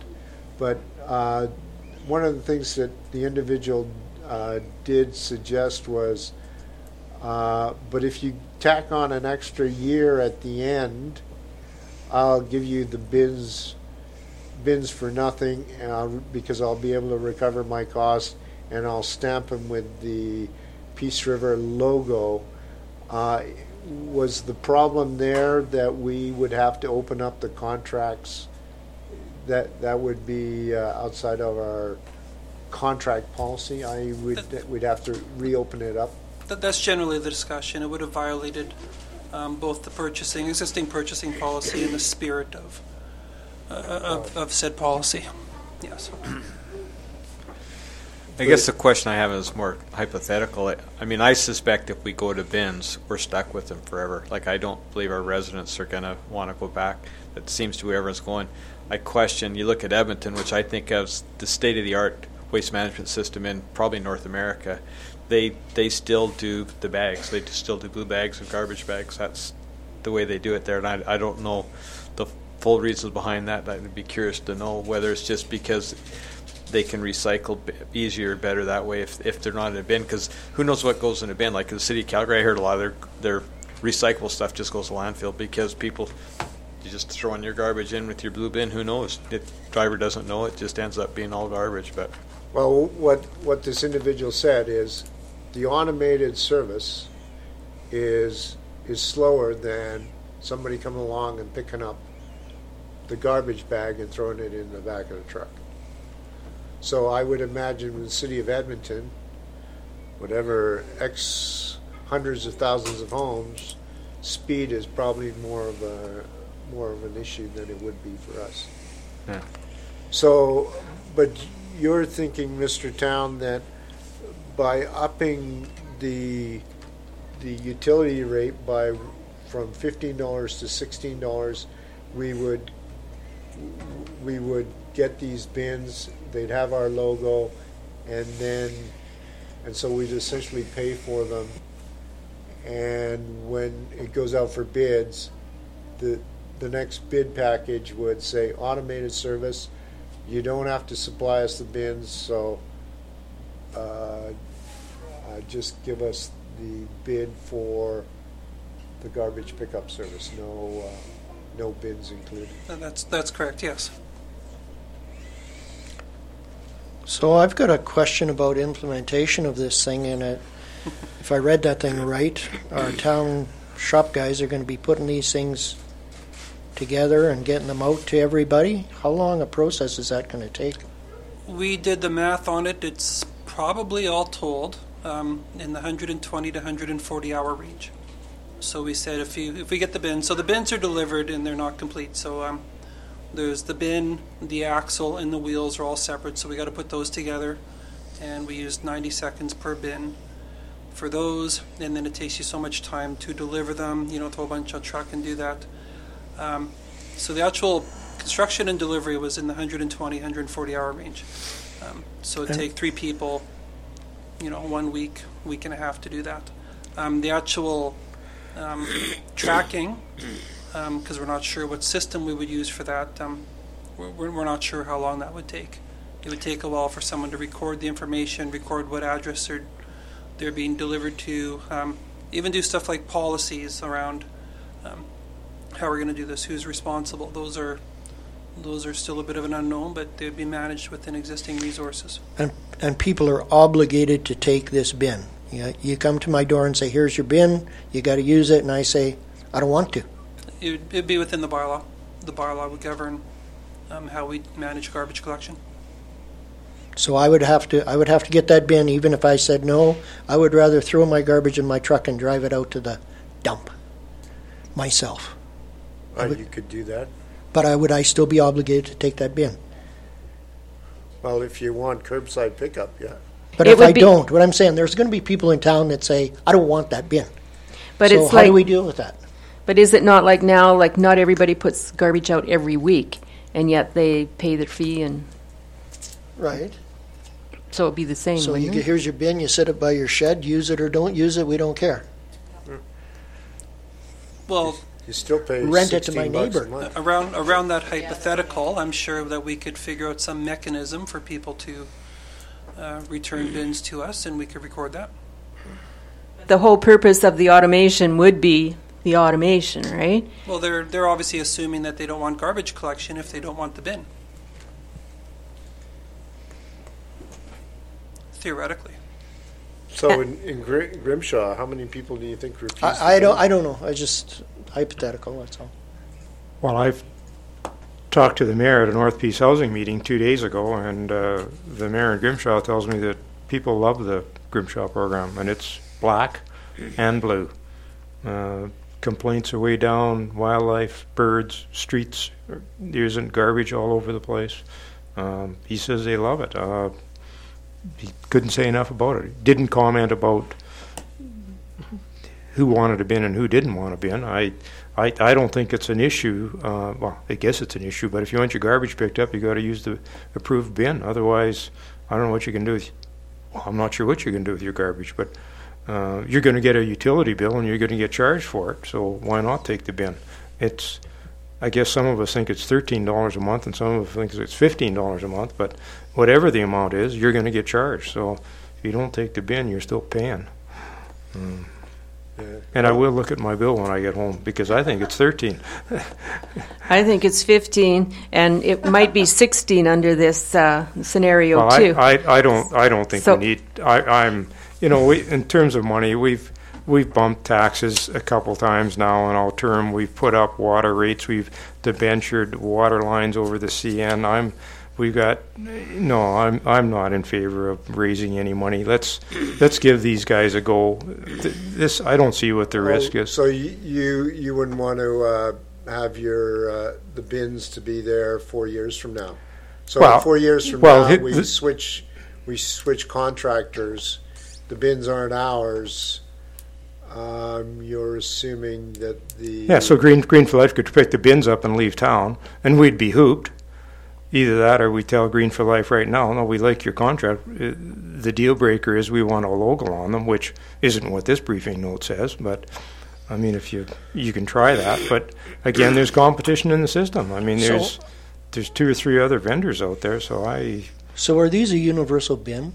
Like you're saying, if Yeah, we own these bins, some other company comes along, their truck would be able to grab this bin? They're not slotted yeah. with a certain fork? Yeah, this- That you s- need to use that truck, so if somebody else gets a contract, they gotta come back with that particular truck? yeah, it's, it's, th- there are different sizes, but there is that six, I call it, the- the, the one that was here, I think, it- I call it a sixty-four gallon bin. That seems to be the common one. Yeah, but I mean, any truck can pick that up. Yep. Well, yeah, that single arm, and, and if it, typically what happens is they can put a different arm or a different rotator mechanism on it, but yeah. So you're saying, Councillor Needham, uh, keep the, uh, keep the garbage pickup fee at thirteen or fifteen dollars at what, what it- it's currently at? And, uh, but adopt the automated,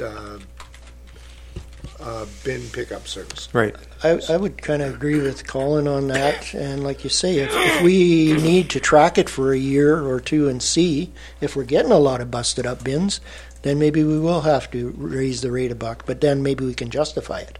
I don't want to just go and raise it now and not know that we need to. Yeah, we're, we're collecting money. Potentially collecting cash for a program that we may or may not have, or a damage that we may or not have. So like, we're building a reserve fund. Uh, Well, there should have been twenty grand. Like the difference between what, what our waste was costing us prior to signing the contract with Evergreen versus what we signed with them was twenty grand. I remember that. Right. For- So, So there should be so- twenty thousand each year that, you know, so we Well, could- but that's just a different budget then, right? If, if your budget says you don't need that, you don't put that extra twenty in the budget and then not use it. We've budgeted less for pickup because this But- is supposedly costing us less. But- but It's not that- like that twenty thousand sitting there. still sitting there. But that thirteen dollars or fifteen dollars was determined on that number that we're talking about. And in addition, there's fewer loads going to the Eastville w- um, Waste Management Facility, which is a bill back to us. So that cost, if you were to add the contract at a lesser number and fewer trips, the fifteen dollars is gotta be a- more than adequate. So, I- so what you're saying then is regardless of how this pans out, if, if we do have to raise the rate to cover the garbage, then we should find it internally amongst our operational process and not pass that extra buck back to the people. Well, Unless, unless as part of the administration, they're take, they're skimming that money off that we're saving the difference. Who's skimming it? Well, whatever. I- I- We're charging, we're charging our residents fifteen dollars for services, probably costing them thirteen something. So there's an extra buck that is going someplace. Now, is that going back to, to cover off some, some other Councillors, portion of the town budget or? We What- can what- make what- an assumption. We, we can actually come back with the actual financials on this. Um, what, what I would suggest, and, and, and I'm hearing it fairly clear here, it's, uh, council seems to be in agreement to the bins, but don't increase the fee. And that's perfect, because there is no extra cost if we were to do this. And if in a year's time, then we do look at this, we can come back and say, hey, look, this has been good service, numbers are down. Um, uh, If you want to continue it and purchase the bins, great. If you don't, no big deal, because we can still stay with this service right at the end for the next four years, and there will be no extra cost to the, to the town. So if that's where council would like to go right at this moment, um, I would just then recommend, uh, approve the motion to uh, go with the bins and uh, uh, stay at the same cost right now, and come back with a report in a year's time from now. So, Mr. Needham, uh, since you're the one that made the suggestion, uh, allow you to make the motion. I would uh, put a motion on the floor that uh, council approve the Green for Life environmental proposal to transition to the automated curbside collection system and direct staff to amend the existing solid waste agreement to accommodate this change. And secondly, bring back changes to the solid waste bylaw for council's consideration.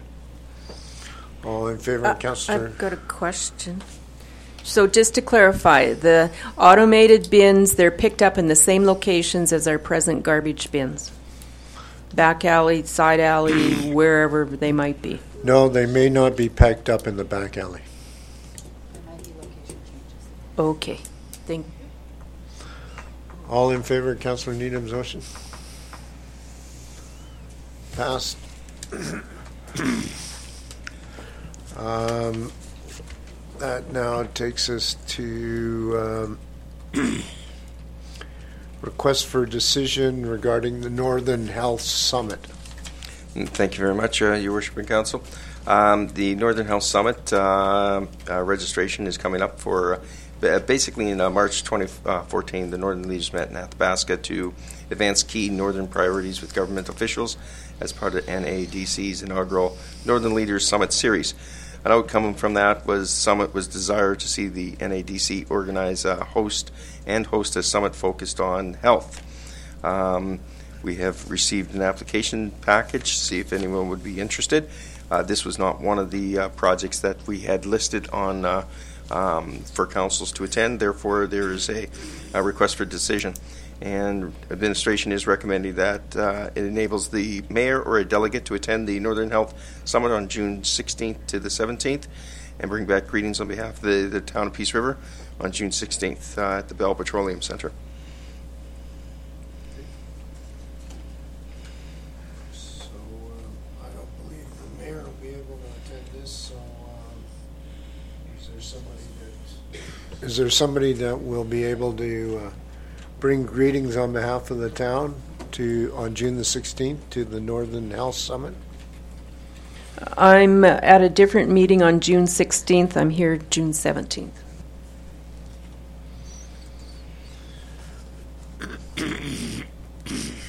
How about somebody that works in the provincial building and can just walk over to the Bell Center? If no one else did, I'm sure I could get away. I'd have to check my schedule, but I'm pretty sure that I could slip over long enough to do that. Okay. So maybe a motion just to enable uh, uh, a counselor to provide, to, um, to bring greetings to the Northern Health Summit uh, on uh, whatever, June the 16th, 2016.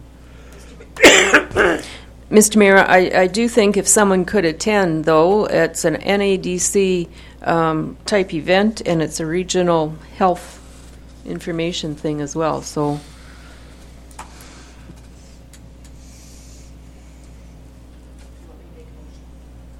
Well, if, uh, the only, I don't think anyone's going to attend, so uh, I don't know what the point of making the motion is then.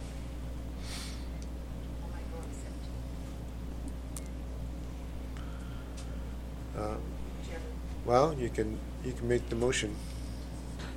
Okay, I move that um, the mayor or designate be enabled to attend the Northern Health Summit on June 16th, 17th, 2016, including bringing greetings on June 16th. All in favor? Okay. Passed. Um, That takes us to, uh,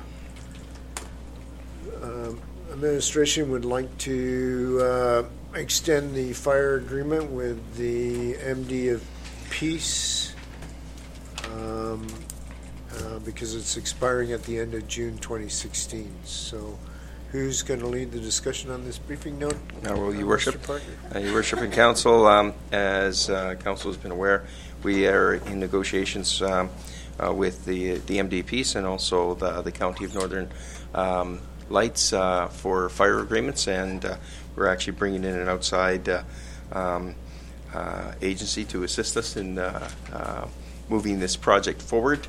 Um, We have applied for grant funding from the province. We're still waiting to hear back from that. Um, However, um, th- this, the contract ends at the end of June, and uh, in good faith, we've uh, had uh, discussions with them to uh, see about extending the current contract for six months, so it would expire at the same time as the County of Northern Lights. So um, it is um, a basic ad- administrative thing, but uh, we wanted to bring it to council, just um, get your blessing on it. So are we asking MD of Peace if they want to do this, or? Yes, they, they were actually in agreement to it also, and they're, they're, they're also taking it to their, their council. Um, And we did talk to him uh, when we met um, in, uh, what was it, April, I believe? I'll make your worship, your worship, to extend the, uh, the get administration to extend the current contract for fire services with the MBFP uh, number 135 for a period of six months to December 31st, 2016. Okay, all in favor?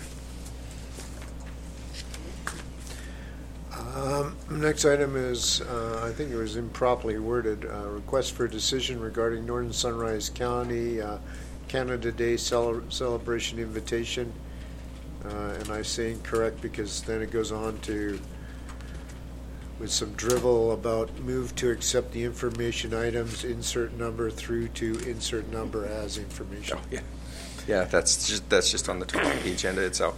Um, the actual recommendation is administration recommends that council be enabled to attend the Canada Day celebration on June 27, 2016 for a dinner buffet being held at the County of Public Works building located at 135 Sunrise Road. So enabling means that people get to charge for going there. I think people should do it on their own time, but somebody can make a motion one way or another.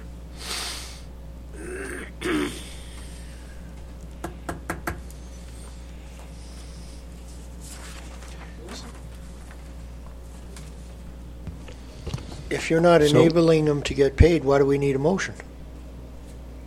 Yeah. We could just accept this for information, and Well, I- anybody who I- wants to go could go. Well, I'm, I'm, I guess, I, I'm just offering my opinion that we shouldn't be paid to go to a party. And, uh, and, uh, but if, uh, if six other counselors or four other counselors think otherwise, um, feel free to put a motion on the table. I agree. So do you want to make a motion to accept this item for information? Is that what I'm hearing? Uh, put a motion on the floor to accept the invitation to the uh, Northern Sunrise County uh, Canada Day celebration, June 27th, 2016, for information. Okay, all in favor? Against? Okay, one, in- one counselor against that particular motion, but it's passed. So who's opposed? Who's opposed? Um, So I'm going to uh, declare a recess, uh, and we'll come back in five, ten minutes. Call the meeting back to order. Uh, We are now at uh, uh, section nine, uh, reports. Uh, Report 9.1 is uh, Peace River RCMP charts. Um, Are there any questions of administration f- on those? Or anything anybody wants to highlight?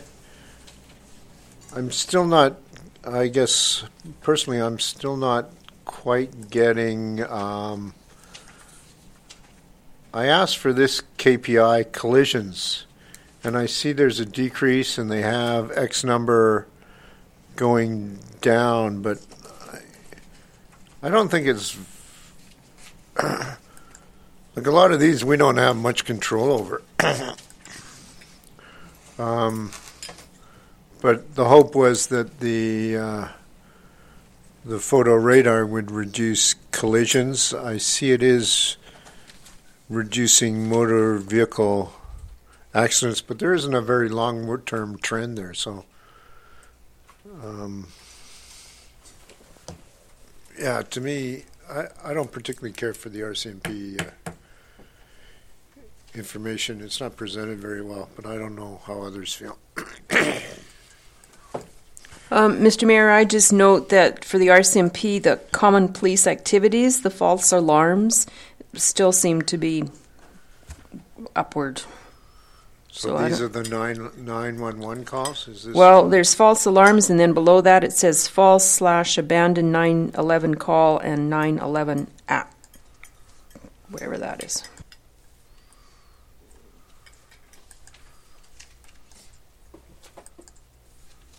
Where? What page is that? Mine won't even open. Page 95 of 139. Uh, Perhaps you can tell Mr. Dietrich that the uh, Civic Web for the police RCMP report isn't opening.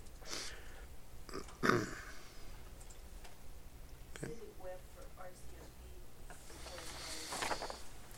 we get the other page?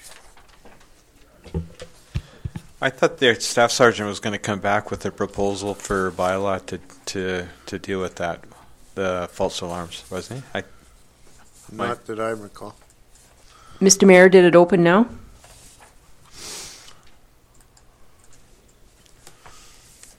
Uh, try the WAD. That one. Oh, okay. Because the, That first one's a PowerPoint. I'm not entirely sure what it is. yeah, well, okay. Yeah. Okay. the second one is violations per hour. That's global traffic. Yeah, that one opens up. Okay. Is this the WAD, WAD report? Okay. So, uh, motor vehicle. So we have total motor MVC, total MVC, provincial traffic. So these are just tickets, right? And then there's a collision one.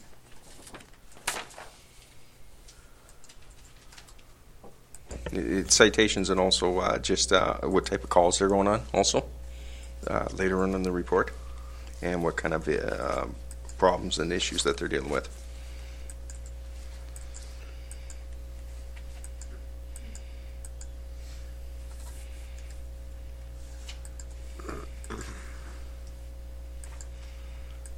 Yeah, this is it.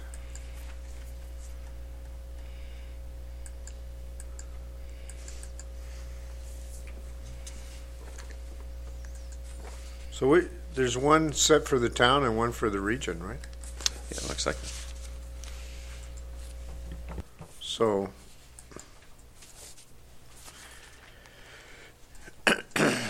Anyhow. I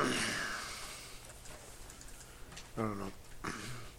Yeah, I think they could do a better job in presenting this information and focusing on some key areas. One of the reasons for bringing in the, uh, the photo radar was to uh, reduce speeds and motor, motor vehicle collisions, so be kind of uh, worthwhile seeing statistics to, to either dispute that or not. Yeah, we see the speeds. They don't have the. I don't have the one for the collisions, but I do have the one for the speeds, and Right. and the speeds have demonstrated over that definitely year come time has definitely decreased. Good. Okay, CAO reports. Um, Are there any counselors with questions on this? I would just, um, one of them, it says Yellowfish Road Program meeti- Meeting. Wh- What is that? Uh, so the Yellowfish uh, uh, program meeting is uh, it's a program with um, oh, goodness me uh, the new department whatever it's called fisheries and environment. I think, I think it's en- environment and parks. Yes. So anyway, what, what- what it is, is it's a program dealing with uh, a combination of the town, um, the province, and also schools. And, and what they do, it's an educational program. And uh, what they do is they go uh, uh, in the town. Uh, they will drop off little package, a little um, a door knocker kind of like thing, talking about whatever you throw into the drain ends up into the water in the streams, and it could da- damage your environment. And then they, the other thing that they do is they go around to the sewer drains uh, on the street and they paint a little yellow fish to basically kind of give the indication that uh, uh, if you do oil changes and it drips onto your uh, sidewalk and then yeah, it gets washed off by the rain into the gutter, that actually goes into the, the sewer system and and it, it's just a public information uh, environmental type program. So Peace River does this? Uh, we used to do it, so that was the meeting. Was sh- sh- do we want to do it again? And uh, we suggested we'd be interested in doing this. Um, so what it does, it consists of time, some of our staff time. So and and then the local schools also get involved. And so what we do is uh, we we give them the locations of where to go. We actually send some sh- uh, chaperones, kind of, so that they can do the painting, uh, and then um, they provide. Uh, um, chaperones also so that they can drop the door knockers off. So it's a collaboration type project here. And then we pray that nobody drops a can of paint down the, It's Down all water storm sewer. soluble, actually, so. It's all water soluble, so it doesn't last? Is that what you're saying? And, and, and that's why we used to do it. And uh, so what happens here? It's uh, or it's environmentally friendly, whatever, one or the other. Uh, but yeah, it uh, it only lasts for a couple of years, so you have to keep on doing the program. Program's been around for a lot of years. It's pretty common. I can remember that 15 years ago we used to do that. 20 years ago. Yeah, yeah we did. I've seen it in Vancouver. No, we had it here.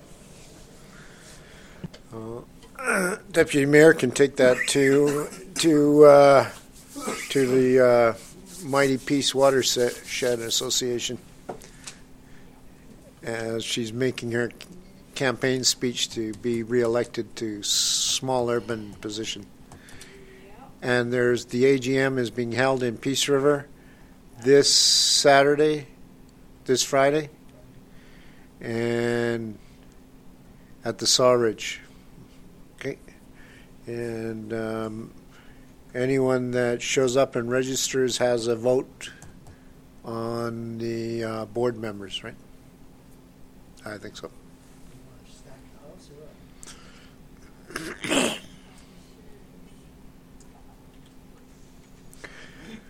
Um, so, uh, so hopefully, uh, on your in your communications section next month, we'll be able to see uh, uh, that you've been able to put a number of the KPIs on the uh, on the website.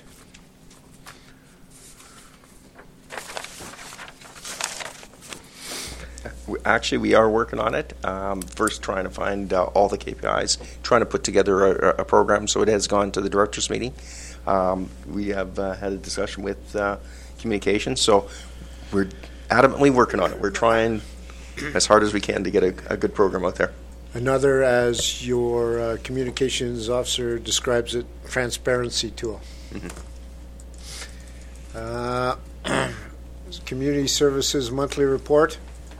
Um, Good to see, Ms. Bell, that you're increasing the numbers at the pool and other locations over this time last year. So I just have a question. Um, With respect to the new bridge and whatnot, when will we have a plan for trails and ball diamonds that might be affected by that bridge planning?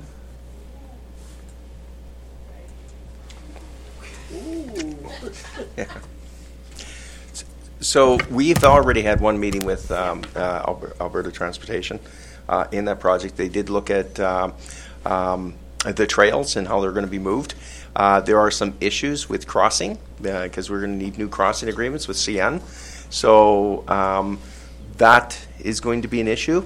Uh, We do have it so that the, the new bridge is going to have a trail or a path under the actual bridge itself.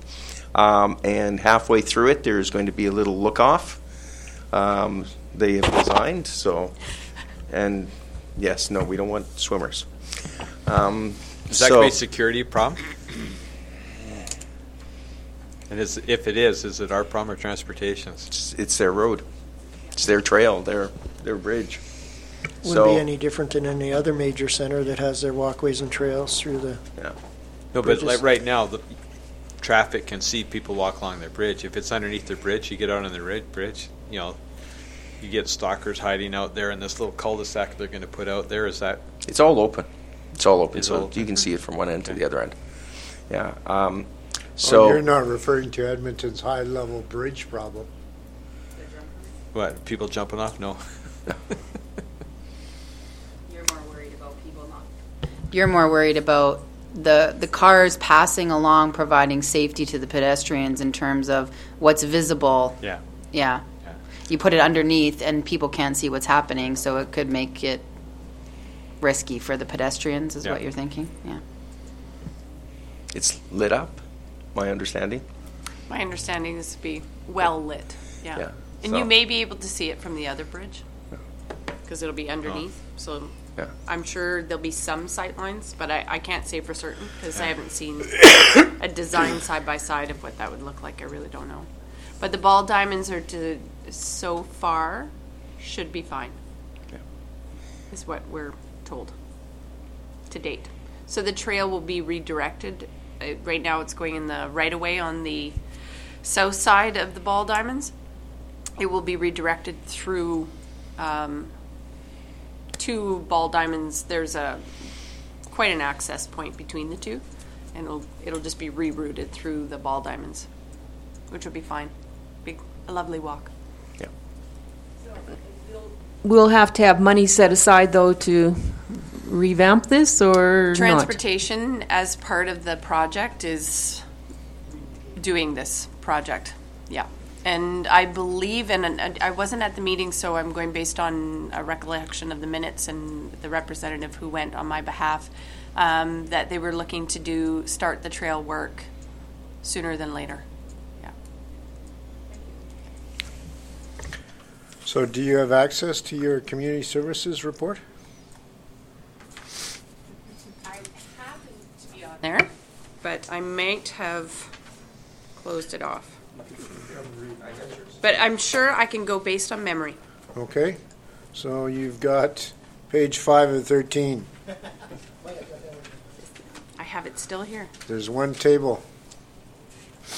First of all, I can't read this small.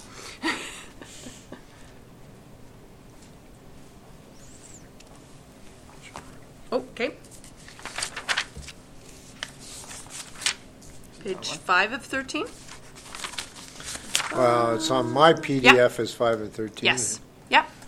So uh, this table isn't all that self-explanatory. So I got event program. I got May 2015.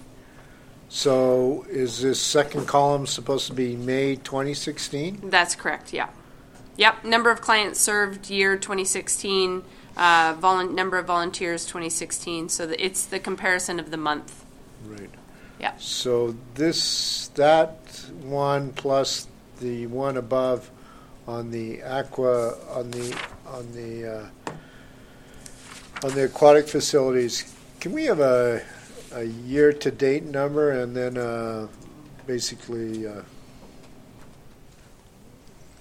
I'd like to see a running total as well. For the pool, Yeah, and and for the other one as well. just a note on the home support, it, it'll be similar every month. So your year to date will be similar. So if she has typically 30 clients, and typically it's 30 clients for the year, she gains a few, loses a few. So I'm not sure in terms of. You won't see a lot of um, variation there. The pool, absolutely. The museum, for sure. Um, volunteer income tax is a once a year program.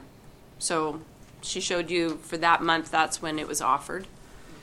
So some of them may not have a year to date um, applicability. Just, just a note. Okay. But we can put something together. Yeah. So engineering and infrastructure, uh, we've added some more KPIs. Um, So we have the number of pothole repairs plus uh, uh, where you are in terms of roads and alleys swept clean.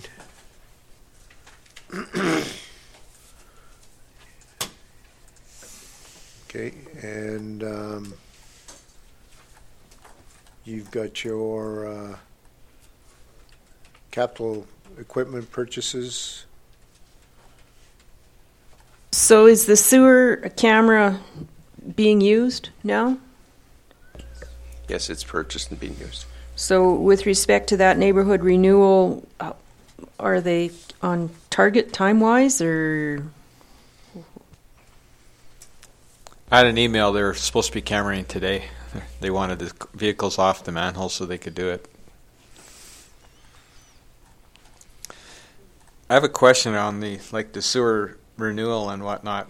I mean, one percent is probably better, or commitment to one percent is probably better than what we've done in the past. But one percent that means it'll take hundred years to go around. That's probably something we should maybe look at. I don't know, or maybe something we can punt to the next council. I don't know. We could do a hundred percent increase. Feel pretty confident about that? Okay.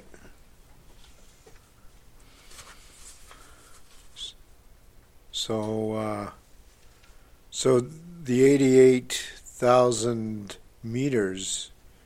So are you saying we, we only have eighty-eight kilometers of piping, right?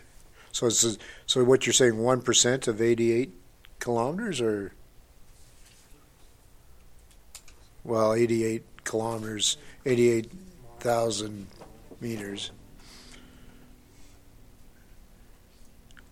And likewise with these other numbers.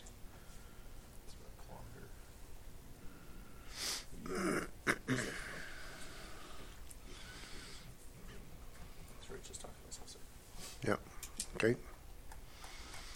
And uh, we're finding out how many d- graves have been dug.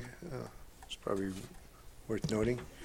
And so now you have the waste management stuff, and we've got the number of complaints being tracked.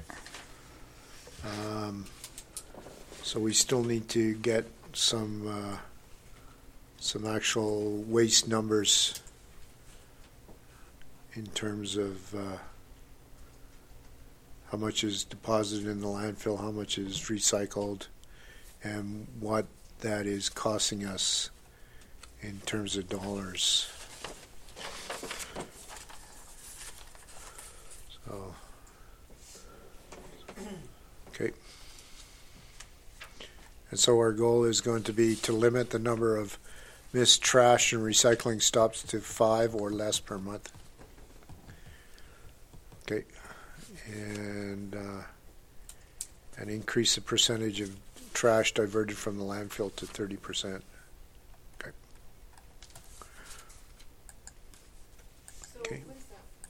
What, what does that mean?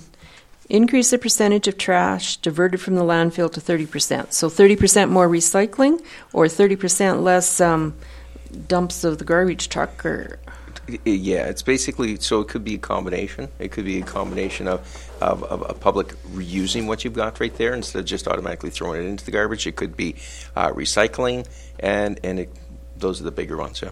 So how would you measure that? How, how So- are so you the, able the to only way we can actually kind of measure it is just basically take a look at um, the previous times of how how much is being dumped. So each month we're charged uh, at the, the landfill. Um, so then what happens here is you can start taking those numbers uh, of how much you're being charged for and slowly track is it decreasing. So uh, Nova Scotia had a, a- great project uh, that did that. Um, but there was an incentive, a huge incentive for municipalities to do that because what happened? The province actually gave money to municipalities to decrease the amount of trash that was going to their landfills. Well, and furthermore, Green for Life Yeah. should be able to give you their plastic bales, their newsprint bales, their cardboard bales, and whatever that number is. I, I would I would like to think is well past the thirty percent range. So that I would hope that that would be a pretty big number. Yeah. Although when we first looked at it, it didn't seem that big. But uh, so there's two sources: the the numbers right from the landfill themselves, from Peace River Waste Management, and then the numbers from Green for Life. So you should be able to see you should be able to see what the diversion number is. So you, uh, I, I think Elaine, administration would just add trash handling plus recycling from curbside plus recycling from the eco center, and then uh, take that total and uh, and take the percentage. How what percentage of that is that total is recycled, and if that is uh, more than thirty percent, we would have met the criteria. Granted, some of those people that go to the eco center seem to be from the MD of Peace. Or They should probably be even from the Weberville. region, shouldn't they? Mm-hmm. They should just, well, the, the region, when it comes to waste management, is Northern Sunrise County and the town of Peace River and the town of Nampa. And those that live down Shaftesbury would be partaking. Yeah. But uh, it's not going to be perfect world, so. I would see that being the, uh, KPI. meeting that criteria. Okay, um, any other questions on e- engineering and infrastructure? things people want to see in that, that report? Or not? Um, so the other report was fire, wasn't it? Protected services. And uh, I did have a question on that. So we, I forget which month it was, so you had four structure fires in the month of April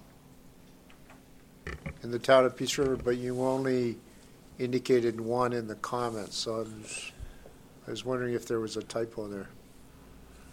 Uh, no, basically just I highlight uh, the significant one. Um, some structure fires are classified if there's smoke in a building, um, so maybe from a, a pot on the stove sets off alarm. It comes into us as a structure fire, as a Oh, potential okay. structure fire. Um, then the one actually noted was was actually a, a true structure fire where the fire was actually noticed by the duty officer driving around. It was a fire in a porch in a residence in the Cool Springs uh, trailer park. Um, I actually noticed it and actioned it very quickly and uh, knocked it down before it. Uh, Oh, so you were the officer on duty?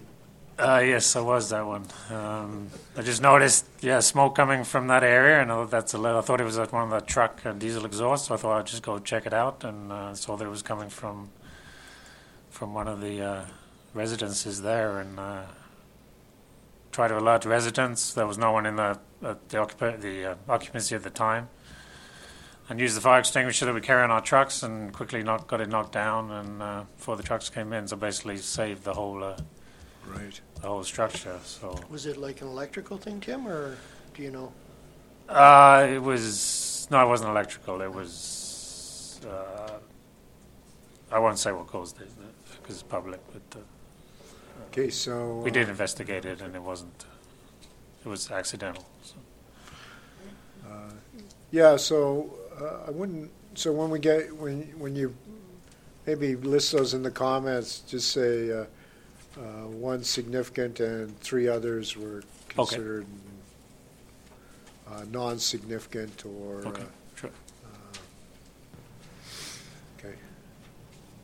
Good. May I ask the uh, ask our fire chief, the acting fire chief, a question? So a year ago, lots of discussion about something called medical co-response, and we'd see a number on these charts, and I remember numbers of 50 to 60 was not uncommon. Now I see uh, medical first response. Uh, I presume that's the same thing, the category where AHS says that we need either lift and assist or a heart attack, whatever those echo calls are. Yeah, so could you comment, Tim, just so how's a loaded question perhaps, but how's that working? I mean, there was quite a change in training, uh, and and I am looking at the number here, but if I had a number from a year ago, it was it was considerably higher than that. So uh, I'll put you on the spot here. Is this? Uh, can you can you comment as to how that how that's working? And with the with the previous arrangement, uh, we were we responded to every medical call in the town. So then the numbers were in the 40 a month um, range. So now, as, as you said, it changed to now we're, we're called when there's a real need, either for the lift assist or for a cold call. Um, so now we're down to the, you know, one to three uh, calls per month. Um, Okay, and, and again, the, the volunteer base, uh, your staff, uh, the community, uh, have you heard comments one way or the other? Did anybody notice? Uh, was it? Um, I haven't really heard really much comment on it, okay, to be so honest, from the public. This or- hasn't been a, th- this hasn't been a, a bubbling issue in the background that uh, this seems to have resolved itself, and uh, volunteers and staff have not said anything about uh, their training requirements or. I think uh, some of the people that are trained to the highest standard, the EMR and EMT, Right, and- but- when that was taken out of the budget, then they're now to maintain that standard. So they- they basically do have that, to pay but- their own registration Right. now. But if they attend Um, such an incident, they can practice. They can practice at that level of scope. It's just they're, they're continuing the registration to maintain that through the Right. Alberta College of Paramedics is now on the individual rather than being covered by the town. So that uh, there's some people who find that a little, it's a hard, you know, to take, but um, it's Okay. a four hundred twenty-five dollar a year registration. So, um, Okay, fair enough. but the the comments we, we, we get from AHS when we do assist them, I mean, they are very grateful to have us respond. Um, and often, the, you know, it's getting a large pa- patient from a second floor residence, or one was for the fourth floor from Heritage Towers when the elevator was out of action, and uh, basically carry a patient down four floors. So um, we can definitely assist with those, and also with the uh, the the, um, the echo calls, the heart attacks, the um, non non-responsive, non-breathing patients. So. Good, thank, uh, thanks for that. Just a question. Um, in the um, garbage concerns in the, what is it, the engineering report, in April it says kind of 22 or 25, maybe, depending how you look at it. And then in the April report here, it says 18 is the complaints received or something. Are those different things? That's bylaw you're looking at. So wouldn't they be the same then? No, isn't that, that's the like. That'd be like people not putting garbage in their garbage bins and ravens getting into them and. So, so what happens with bylaw in, in a lot of cases, um, and in some of them, it- but when you do read the report, it, it looks like it's mixed up a little bit together. Like, for example, if you take a look at the one on, let's see, that's the March one, they have garbage 38 complaints under bylaw. Um, of those ones, those are the ones that were specifically investigated by Graham. So Graham looks at some of them, but not all of them, and some of them are dealt with by Public Works. So, th- and- so it's kind of a, a little convoluted in that aspect. Um, and, and what we did find, and one of the things that we did, just, just to let uh, councillors know, is we actually had Graham at times go before the garbage truck went out there. And one of the reasons was because we were getting repeat people who were saying, oh, they missed our garbage, they missed our garbage. So then what he did is he would go out, track to see if garbage was missed or if garbage was actually put out. And then what would happen, we get a um, uh, report that the garbage was missed that day, but he was already there and he knew the garbage was put out late. So those are one of the things we were trying to track. Um, so when you So were they getting, do actually interconnect then? they were kind of interconnected in that aspect. So that's how we were trying to get that. We were trying to be a little more proactive in that aspect. But then it's a little deceiving though then because we go off the public works report or that's what we did tonight. Yeah. In terms of garbage complaints, but then mm-hmm. the deputy mayor makes a good point then. I assumed those were were the bylaw the the garbage uh, bin complaints, the raven complaints, like those types of things, but you're saying it's actually a combination of both. It's a combination. Yeah. So when we determine that it's it's a that it's a pickup issue, then does it be does it get transferred to a public works complaint or does it stay with bylaw? I don't know, and I'd have to ch- double check that.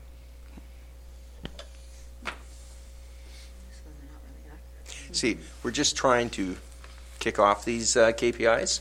So um, that was one of the things at the directors' meeting. We, we wanted to make sure that we had some information coming to you. So we'll, we'll solidify it so it gets a little better and a little coordinated. And it also, um, yeah, we, we really wanted to make sure what is bylaw, you know, and how they're, how, how active they are. We want to make sure council was aware of that. So, um, you have, uh, under bylaw, gotta find this again. Um, Must be in the other month. Uh, assistance twenty-one, so I'm assuming three for FD as fire department, one to AGLC. Uh, is that to the liquor commission or, uh, Yeah, I'm not sure what uh, oh, okay. what it was entailed of. Okay, and then two to Service Alberta.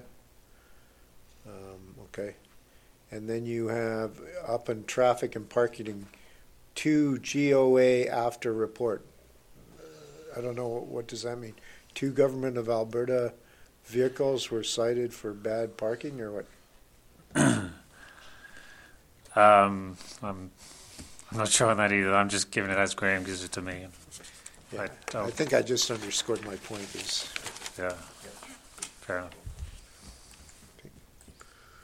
Okay. um, uh, Any, anybody have other questions on the reports? Uh, If not, maybe a motion to accept items uh, 9.1 through 9.6 for information? Or not? You making that motion, Counselor Menke? Okay, all in favor? Uh, That takes us to councils- councilors' reports. Uh, uh, Item 10.1 is Dep- Deputy Mayor Manzer's monthly report, uh, setting the trend for all councilors to come.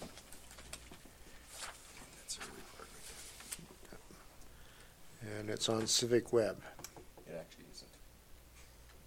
I got it off Civic Web, yeah, yeah. Okay, um, is there anything in your report you want to highlight? Um, mainly the, the watershed, um, in particular the Rain Barrel project, and people have until May 31 to go on the website and pay for a rain barrel if they want it delivered to Peace River for them to pick up. We already mentioned AGM, and thank you to Councillor Sawchuk for leading the tour of the Pats Creek project for the group. Uh, they most of them did not know that uh, Pats Creek existed uh, underneath the the land uh, that we see in Peace River. And um, other than that, the regional library, they're quite happy or happier that uh, their funding is going to be based on the 2015 population levels, whereas previous to this, uh, they had just got a change to 2014, and for years it was at 2010 levels. So they're quite happy. In particular, Grande Prairie's very happy. Um, I went to Northern Lakes Council um, of Community Education Committees, and we had a presentation by Charlene Bearhead on. Um, she's from the National Center for Truth and Reconciliation, and uh, it was a very interesting presentation. And the rest you can probably just read.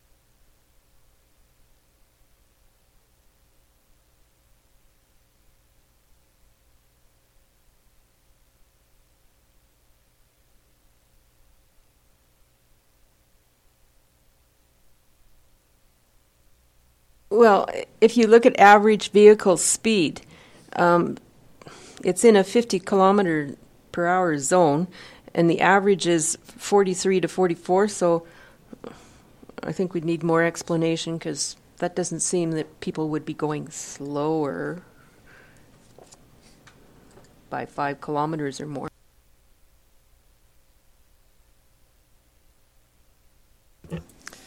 And then you see the one, the 50 zone there had somebody doing 160, so. Like I said, is it a log normal distribution?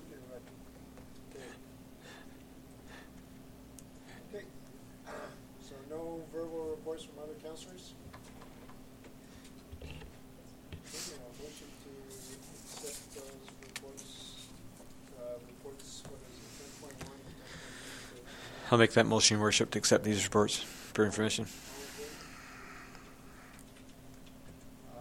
Uh, Are we gonna give it to the building department?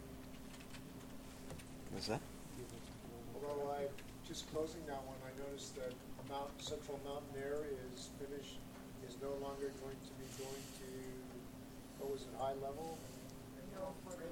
Rainbow Lake. Oh, Okay. That's what the counselor said anyhow. Does that mean Northern Air will be going to Rainbow Lake?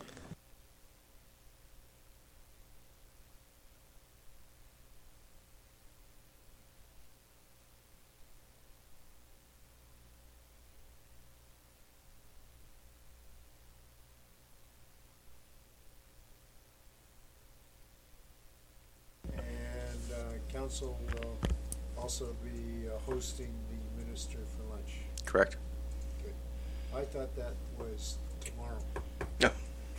So I'm glad, uh, so I've actually bought myself another eight hours of work.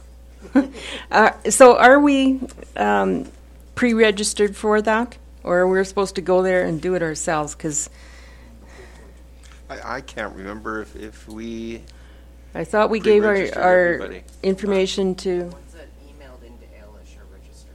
Alish has been emailing her. I know I'm registered. 'cause I'm, I'm getting emails. They changed the venue today, and I Yeah. got an email saying that venue changed. So if you're registered, you should be getting stuff. Yeah, if you're not registered, send an email to Alish and CC me on it as well. yeah. Thank you, Mr. Dietrich. Um, Peace Library Systems, AGM meeting highlights. Um, I think you've pretty well given those to us already, Ms. Manzer, is that correct? Yes. EMS open house, uh, that is on Thursday, is that? Yep. right? So, pretty, uh, informal event, no ribbon cutting. Okay. That'll be this Thursday, from one till three o'clock. And I take it, everybody is welcome, it's an open house.